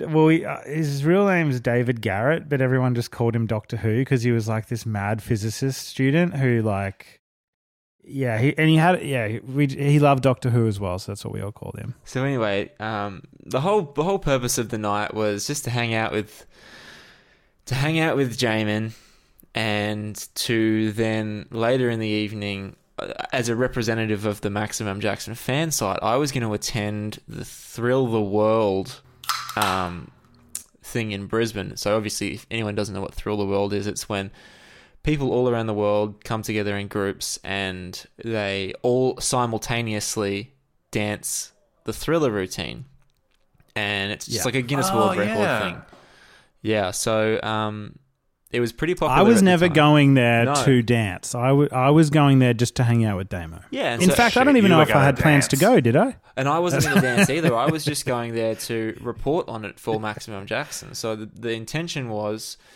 to go um, in our Michael gear, like a Michael t-shirt, or I had a Thriller jacket, and um, they were going to have like a pre-party where they were going to have, you know, some, you know, food, like a barbecue kind of thing, like at someone's house, a few drinks, and then everyone would go together. And I'm thinking that it's going to be this like celebratory Michael kind of thing. And um, anyway, the whole thing started back at Jamon's house, and um, they had a bit of a like a campfire out in the backyard, if I remember correctly. Is that right? Yeah, we had like a brick outdoor area with like a I don't know what you call them. They're A like fire an pit. iron cast iron. It was like a fire pit. Yeah, Yeah. We're all sitting around that. Yeah. And so Jamon's Jamon's having a few wines, and um, I wasn't drinking because I Pretty had- much. Yeah, I think I was drinking straight out of a goon sack. You were, memory. yeah. it was. You're my soul um, sister. Uh, so, so Jamon was just yes drinking straight from the goon sack, and um, I wasn't drinking because I, I had to drive to the um the the thrill the world thing, so I was staying sober, and um was that the first time you'd, you'd seen me in that kind of state? Or oh yeah, yeah. So it's a bit wild. Jamon's two cousins are a little bit out there. They had quite extroverted personalities from what I can remember, and they were quite funny and, you know, having a bit of a laugh and telling stories about, you know, their their days back in school and, and whatever else and it was all it was all good and fun. awkward adolescent uh, incidents. They were all they were all memory. drinking quite heavily, and and then all of a sudden, I somehow discovered that the news had broken that AEG was in talks with Michael to do a residency at the O2. And so I bring it up with like we weren't even talking about Michael at the time. We were just laughing and having a good time. And so I bring it up with Jamon and we're you know, we're getting all excited and talking about this news that that um that Michael was, you know, potentially going to return to the stage and and it was coinciding with the Thrill of the World. And it was just like full Michael immersion and I think we went went into full Michael zone after that. And um it kind of got us in a little bit more level of excitement for the Thrill of the World thing because all of a sudden you've gone from Michael Jackson's the guy that's, you know, going to the shops with band-aids on his face and getting pushed around in a wheelchair to now the media is seriously reporting that he's actually going to do a comeback tour. And I don't know, it just lifted my spirits a little bit personally, knowing where we were going, what we were going to do. We were going to be around other Michael fans and doing a, a whole different Michael thing. It was kind of just it, it, it was I don't know what the word is, but it was it was a, it was a coincidence. Anyway, because Jamon's been having a few drinks, he was he was getting a little bit a little bit rowdy, and we we ended up we ended up going with we ended up We dr- jumped in a car. we jumped in with, my car um, with the cousins. You were driving, I'm pretty sure. The cousins came, but the the thing with this is I got to preface this by saying that there's two kinds of Michael Jackson fans, okay? There's like fans like us that are like hardcore MJ, everything's about MJ to us. And then there's casual fans who might like the Thriller album and you know, enjoy Beat It, Billie Jean, those kind of things. The people that were at this Thrill the World thing, I thought we were going to like a hardcore Michael Jackson party with people like us. So I thought we, that's where we were heading. we weren't going somewhere like that. We were going to an official Guinness World Records competitive thing where casual fans were going to dance like Thriller. It was not a big Michael Jackson event. So, So, we're and gonna you talk gone about in your what we gold wore. leotard and everything, right, Jamie? So we Nearly. no, no, no. I went even more inside. I went even more inside baseball than yeah, that. he went inside Oh, wow. baseball So to the d- max. He wore his PJs. I was like, I was like these. I was like, I don't actually have any MJ costumes, like jackets and that. I'm gonna. These guys are gonna know what I'm doing. I'm gonna wear my my Peter Alexander's, and MJ wears pajamas everywhere in public. They'll get it, right? Anyway, Yeah, it was we right at jump the in the car. where he was getting he was in his PJs in a wheelchair, getting pushed around and like dressing with a Zorro mask and a bloody aqua. and you were drunk. and he was Yeah. drunk, and he was he was high spirited. Put it that way, he was revved up, and so were the cousins. And I remember getting in the car, and the the cousins were so like out of control. They were throwing bottles out of the window, and I'm just like, oh my goodness, what have I got myself into here? These guys are going to ruin the whole Michael Jackson thing for me because Jamon's cousins couldn't behave themselves, and Jamon was all excited. Anyway, we get to this event, not expecting it to be anything other than Michael fans. So the first thing we do is we walk in because it's like I said, we're having the like food, like food and drinks before the actual world record attempt because the world record attempt was going to be something stupid, like three in the morning or something, or even four in the morning. I think the sun was even potentially coming up once this thing finished. So, um, and it was October, so it would have been, it, it could have even been four or five in the morning. So we were staying up late, um, all through the night to do this. We arrived at this house, and the first thing that Jamon notices is, "Where's the MJ music?" They were, and, and- Yeah. and not only where's the MJ music. This is 2008. This is not long after Just Lose It, Eminem. They were playing Eminem, and it was still a sore subject back then for fans Uh-huh. to, we, you know, that's just not on. Why on earth are you playing Eminem at a Michael Jackson gathering? Exactly. You got to understand. I'm walking in thinking these guys are hardcore fans. I'm These like, how could they better. disrespect? They should know better. So I get in there. I go. best. They have this big. they have this. They, this guy didn't have like an iPod plugged into a speaker system or anything like that. This guy had like a big proper. Like a mixing desk and like a computer setup. So I get in there. I'm, I'm pretty sure I'm on my hands and knees. I'm pulling out this guy's cabling. he's going behind this guy's desk setup and he's unplugging stuff just to get the Eminem off. So I'm trying to plug my iPhone in to put That's Billie what you Jean on or something like that. just to get the Eminem off. so I'm trying to do that. And then at the same time, roughly the same time, I hear one of these quote unquote Michael Jackson fans at this party saying pedophile jokes about MJ. Ugh, Jamon just was not having it. Jamon started to cause a scene, and I'd pre-arranged with the guy who was like, because every every thrill of the world has like an event leader. Like they're the ones that coordinate the rehearsals. They're the ones that coordinate the location that you're going to do it, and like they're the one that send out the newsletter and everything. So they're in charge of it basically, and um.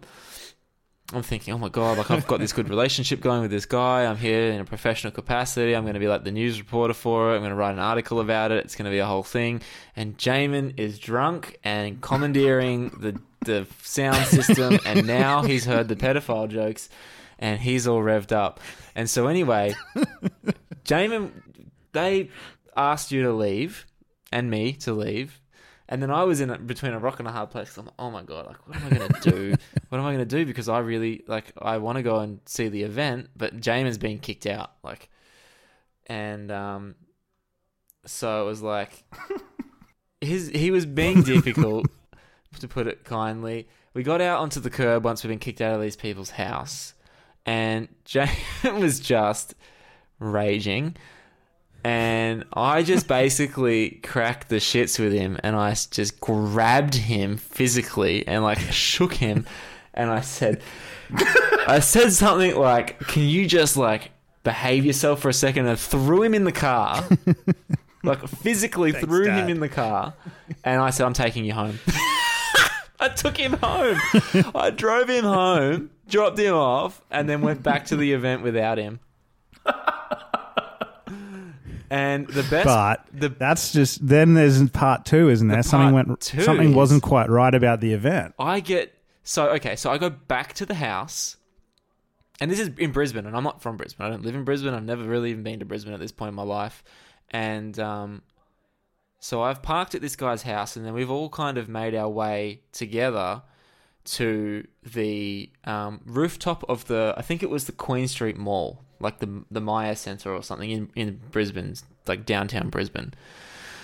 That's where they were doing it on the rooftop at the car park, and um, so everyone's sitting around and like waiting for this thing, and I'm kind of just everyone's dressed as a zombie, but I'm wearing my thriller jacket, and I think they thought I was there to. Tr- well, I know they thought I was there to try and steal the show, like. I'm dressed as And you were happy to oblige them, right? No, no, no, not at all. I'm dressed as Michael, or so they thought, because I had a thriller jacket on. They were all dressed as zombies because they they were there to do the dance. Now, at one point, I got they did the routine, so they've we, we sit around for hours waiting for the right time because it's like it's like walkie talkies or some weird shit that they back in 2008 they had it everyone's getting the countdown over these walkie talkies. Everyone's tuned into this like radio station where the music will play so that everyone can like stick to the rules and do it at exactly the same time, no matter where in the world you were. And it, so it counts down, and everyone. I'm imagining. I'm imagining the guy from Bucharest at the end with the long hair, and he's got the giant walkie-talkie. yeah. Yeah, that's literally what it was. And so he's counted it down and it's it's all gonna happen and then they do the routine and then it finishes and then so I go and I approach the guy who had organized the whole thing to ask him questions, you know, like you know, what does this event mean to you? And like, you know, what does Michael Jackson mean to you? And um, you know, um, how does it feel to be part of a world record attempt? And you know, all the questions that I had planned in my head. And, you know, basically he cut me off and said, "Look, I don't even want to talk to you." And I was like, "Huh?" He's like, "You need to get it through your thick head. This event has nothing to do with Michael Jackson. This is not a Michael Jackson event." He's like, "This is a world record attempt." And I said, "Okay, well, with all due respect, you're using a Michael Jackson song and a Michael Jackson dance routine from a Michael Jackson short film that is so famous and synonymous with Michael Jackson that this event could not exist without Michael Jackson. And turned P.S. You're a cockhead. And he, well, I was nice about it, and I was like, like, like the Michael Jackson fans who I'm here to report to, they're interested in this because it's you know, it's Michael. Like it's it, it's everything that Michael represents, and and that year, 2008, Michael had even given the event a shout out. He had actually like acknowledged that it was happening, and and um. I can't remember the platform he used to do that, but like there was there was like he had like recognized it and said that it was great, and um, so this guy's like, it's not a Michael Jackson thing, and I'm saying, well, you know, there are several reasons why Michael Jackson fans are interested in this, um, and he turns to me and he goes, this event is as much about Rod Temperton and Quincy Jones as it is about Michael Jackson, and I said, well, I said not really, but like, you know, if you're saying I that, didn't see then- their short film. yeah, like I don't see Rod Temperton dancing the thriller dance that you've just used to get in the Guinness Book of World Records. Like, um, So I said to him, well, if you want to get that technical, this event is technically a Michael Peters event. And I just got snarky with him and I said, you can just go and fuck yourself. And I just walked off and I think I called him a cunt or something like that. I was, I just tried to be so patient with the whole thing. You know, the Eminem music and the bad attitude that they had when Jamon and I were there. And Jamon wasn't being like rude when he was like, oh, let's put some MJ music on. He was just like, hey, like, let's put some MJ music on. Like, let's. And they just weren't playing ball with us. Like, they just. Their attitude was so bad by the end of it. Yeah, I just told him to shove it up his ass and um, left the event and I wrote a truthful review of what it was. I was like, you know, I was there to represent the fan site, and I thought it was going to be this great thing. Um, and it turned out the people who ran the event were just a bunch of assholes. And um, yeah, and then the next day, the guy who had um, organized the whole event, they'd taken this group photo and they asked me to come in the group photo, even though I didn't dance and I wasn't part of the world record because I had the thriller jacket on. They had me doing a Michael pose and in my thriller jacket and then all of the zombies all around me like it was you know like a recreation of that famous thriller shot where michael's got all of the Yeah.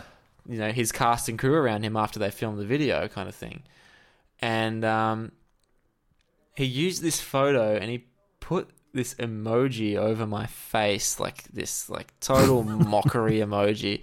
And he's just sent this newsletter out to everyone who was on the mailing list and said check out the dickhead who tried to hijack our event. Now who's laughing? And i was just like what a bunch of fucking turds. And i never paid attention to a thrill the world again after that. That was the last time. And Is there was never another event? pardon Is that an I so. annual I think event? it's still going on now. yeah. Oh, right.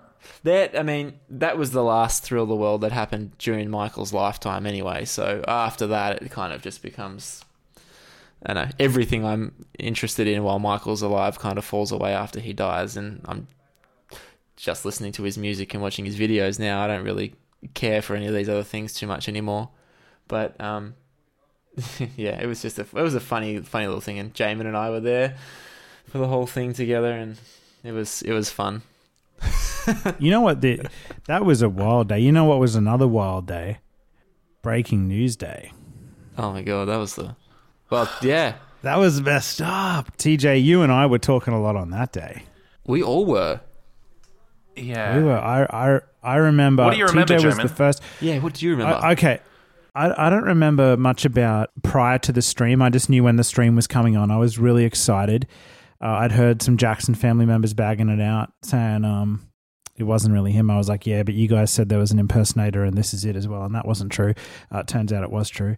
So I didn't place much credence in what they had to say. But I streamed the song. I was in the middle of, um, I was working at Optus, a telephone, like a mobile phone shop at the time. So uh, it was noisy, people everywhere. I had crappy earphones on, um, trying to listen to the song, trying to stream it because I think it streamed in the afternoon, Yep. Australia time, or I don't know, something like that. I'm streaming it. I'm listening to it. I couldn't. I I really. I, I still can't. I remember hearing it and thinking, this doesn't really. There's a lot of voices there, but there was no doubt in my mind that it was him. I was like, yeah, Michael's got to be in there. It's got to be him. Uh, there's just a lot of voices. There's a lot of production. I can't really figure it out. I'll listen to it again later when I have more time. I get on the bus on the way home from work. I listen to it again. I wasn't that familiar with the whole Jason Malachi thing, really, um, at that point, like a lot of other people were. So I'm listening to it thinking, oh, yeah, I can sort of make out his voice, but why is it so buried in all those vocals? TJ, you, you ring me on the phone around this time when I'm on the bus, and you're like, what the hell's going on? I- That, that doesn't sound like Michael. What are they doing? You're all confused. I'm like, what what do you mean? It sounds like him to me. It's just got a lot of production, Teddy Riley stuff going on. It's him.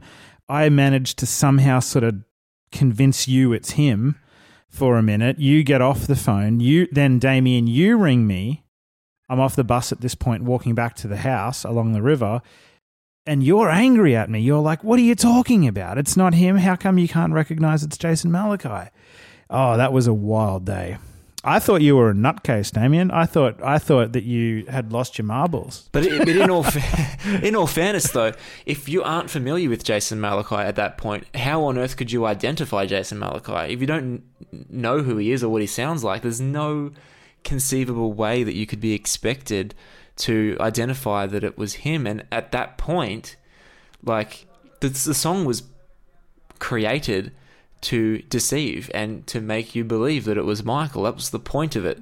So it's like, I mean, there's no shame in admitting that some fans immediately just thought, well, it must be him. They hadn't. They had no reason to believe it would be somebody else, other than the Jacksons saying it was fake. Which, I mean, at that point in time, it's you know, I feel ashamed about it now. But we just thought the Jacksons were full of crap and just trying to piss on the party.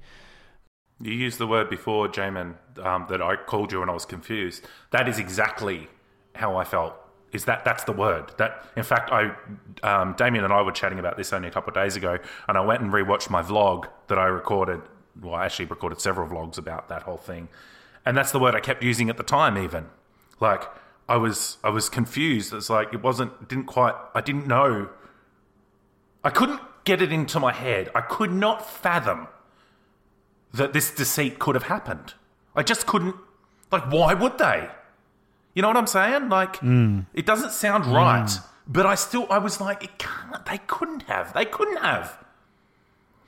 Uh, and then that kind of that faded into utter bitterness. And I didn't listen to the Michael album for about five years. I never listened to any of the songs on it, even though everyone was saying that, you know, um, "Best of Joy" is a great song and all that. I was like, that may be, but I was so bitter, bitter, Some of us were so bitter that we spent the next eight years investigating it. Yeah, it was, and, and that is the moment, isn't it? That absolutely ripped the fan community apart beyond repair. That that is the moment. I do wonder what I do wonder what would have been of the Michael Jackson fan community had that not happened. Yeah. I mean, we were very united up until that moment. we were.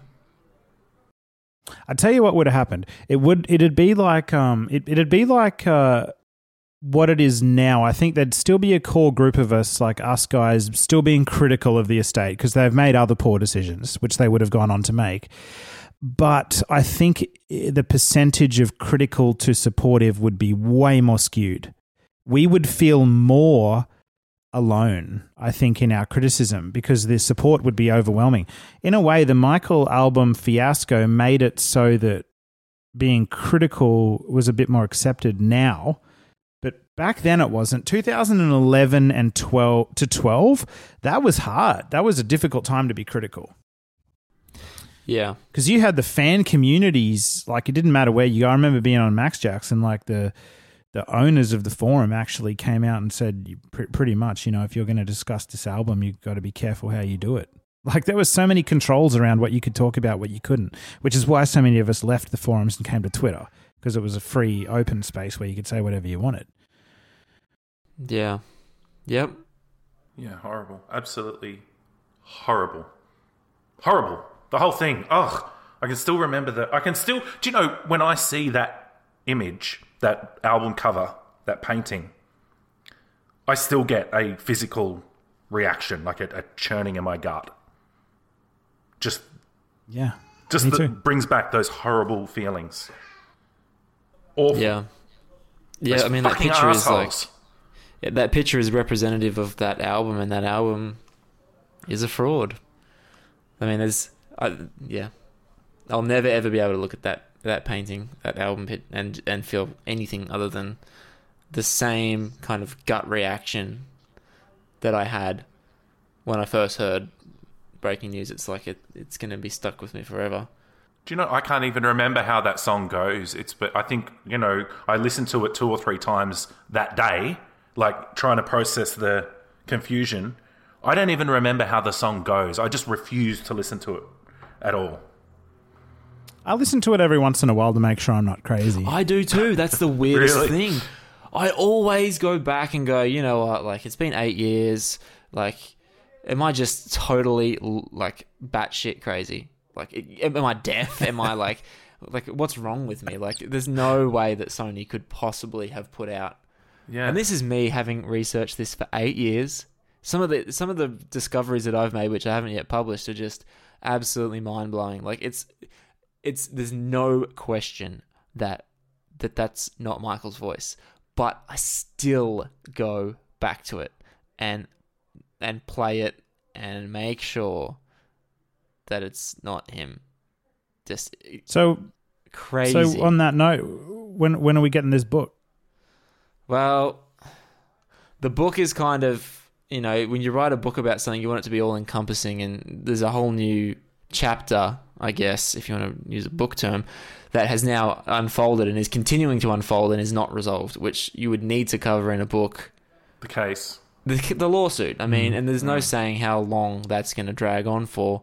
So for me, I don't think, I mean, if you're writing the comprehensive, all encompassing book about the Cascio tracks and the Michael album, then it would be remiss to think that you were in a position to publish it with a big, big, big part of the story still completely unresolved. So, I mean, I agree with you. And there's, there's- not a time limit on this thing. Like, you know, yes, of course, the fans want the story to be exposed, but the point is, this you're not really doing it for the fans, are you? You're doing it for Michael. Yeah, doing it for history's sake. And the reason that I'm doing what I'm doing is so that um, if somebody ever hears about this in the future, that there's a reference point. Like at the moment, if you hear fake Michael Jackson songs got released in 2010, like I said earlier, with the pulling together of all the information and, and putting it in one place so people can study Michael, there's no way that you can learn about this. There's no thing that you can say, look, go and listen to this, or go and watch this, or go and read this about the Cascio tracks where you can learn all of the details. So that's why I, started like investigating it and um, have continued to, to push forward with investigating it. And although the investigation technically could be considered complete now, I think the discoveries that have been made and the evidence that's been collected is, you know, it's conclusive. The lawsuit needs to run its course, and there needs to be that needs to be resolved before it, the whole story can be told because there's no saying what's going to go on with the lawsuit. The lawsuit could be settled tomorrow if Sony decide to go, you know what, we can't be bothered to continue to fight with the fans about this. We acknowledge that it's not him. We're going to remove the songs from sale. We're going to take the songs off Michael's discography and we're going to refund anybody who feels that they want their money back for the songs. They could decide to do that tomorrow and then, you know, then we can talk about getting the book done because then we know what that resolution is. But because it's part of the story and because it could go on for another couple of years, it could go to trial. There could be discovery. There could be, you know, new evidence that comes out in discovery that even I haven't got yet. That would be, you know, it would impact the narrative that I could put together and that piece that we refer people to when we talk about where are we going to go to study this issue about the fake songs. So in, in saying that, it, it, it the lawsuit needs to run its course. It needs to resolve one way or the other, and then that can be published. But I uh, I am working on something else that I'm hoping to get out a lot sooner, um, even before the lawsuit is resolved. So keep your eyes and ears, especially your ears, peeled for that. And yeah, I'll tell you more when I can, but there's no point talking about it while it's not really a thing. So once it's ready to go, I'll, I'll talk about it. Exciting. Mm. Well, on that note, fellas, I'm going to head off and uh, make a tea and go for a walk. And uh, thank you very much for joining. No Awesome. worries. What It's a pleasure. great. Yeah, it's really been awesome. Thanks so much. Yeah, love you guys. No worries, dude. Love you. Love you.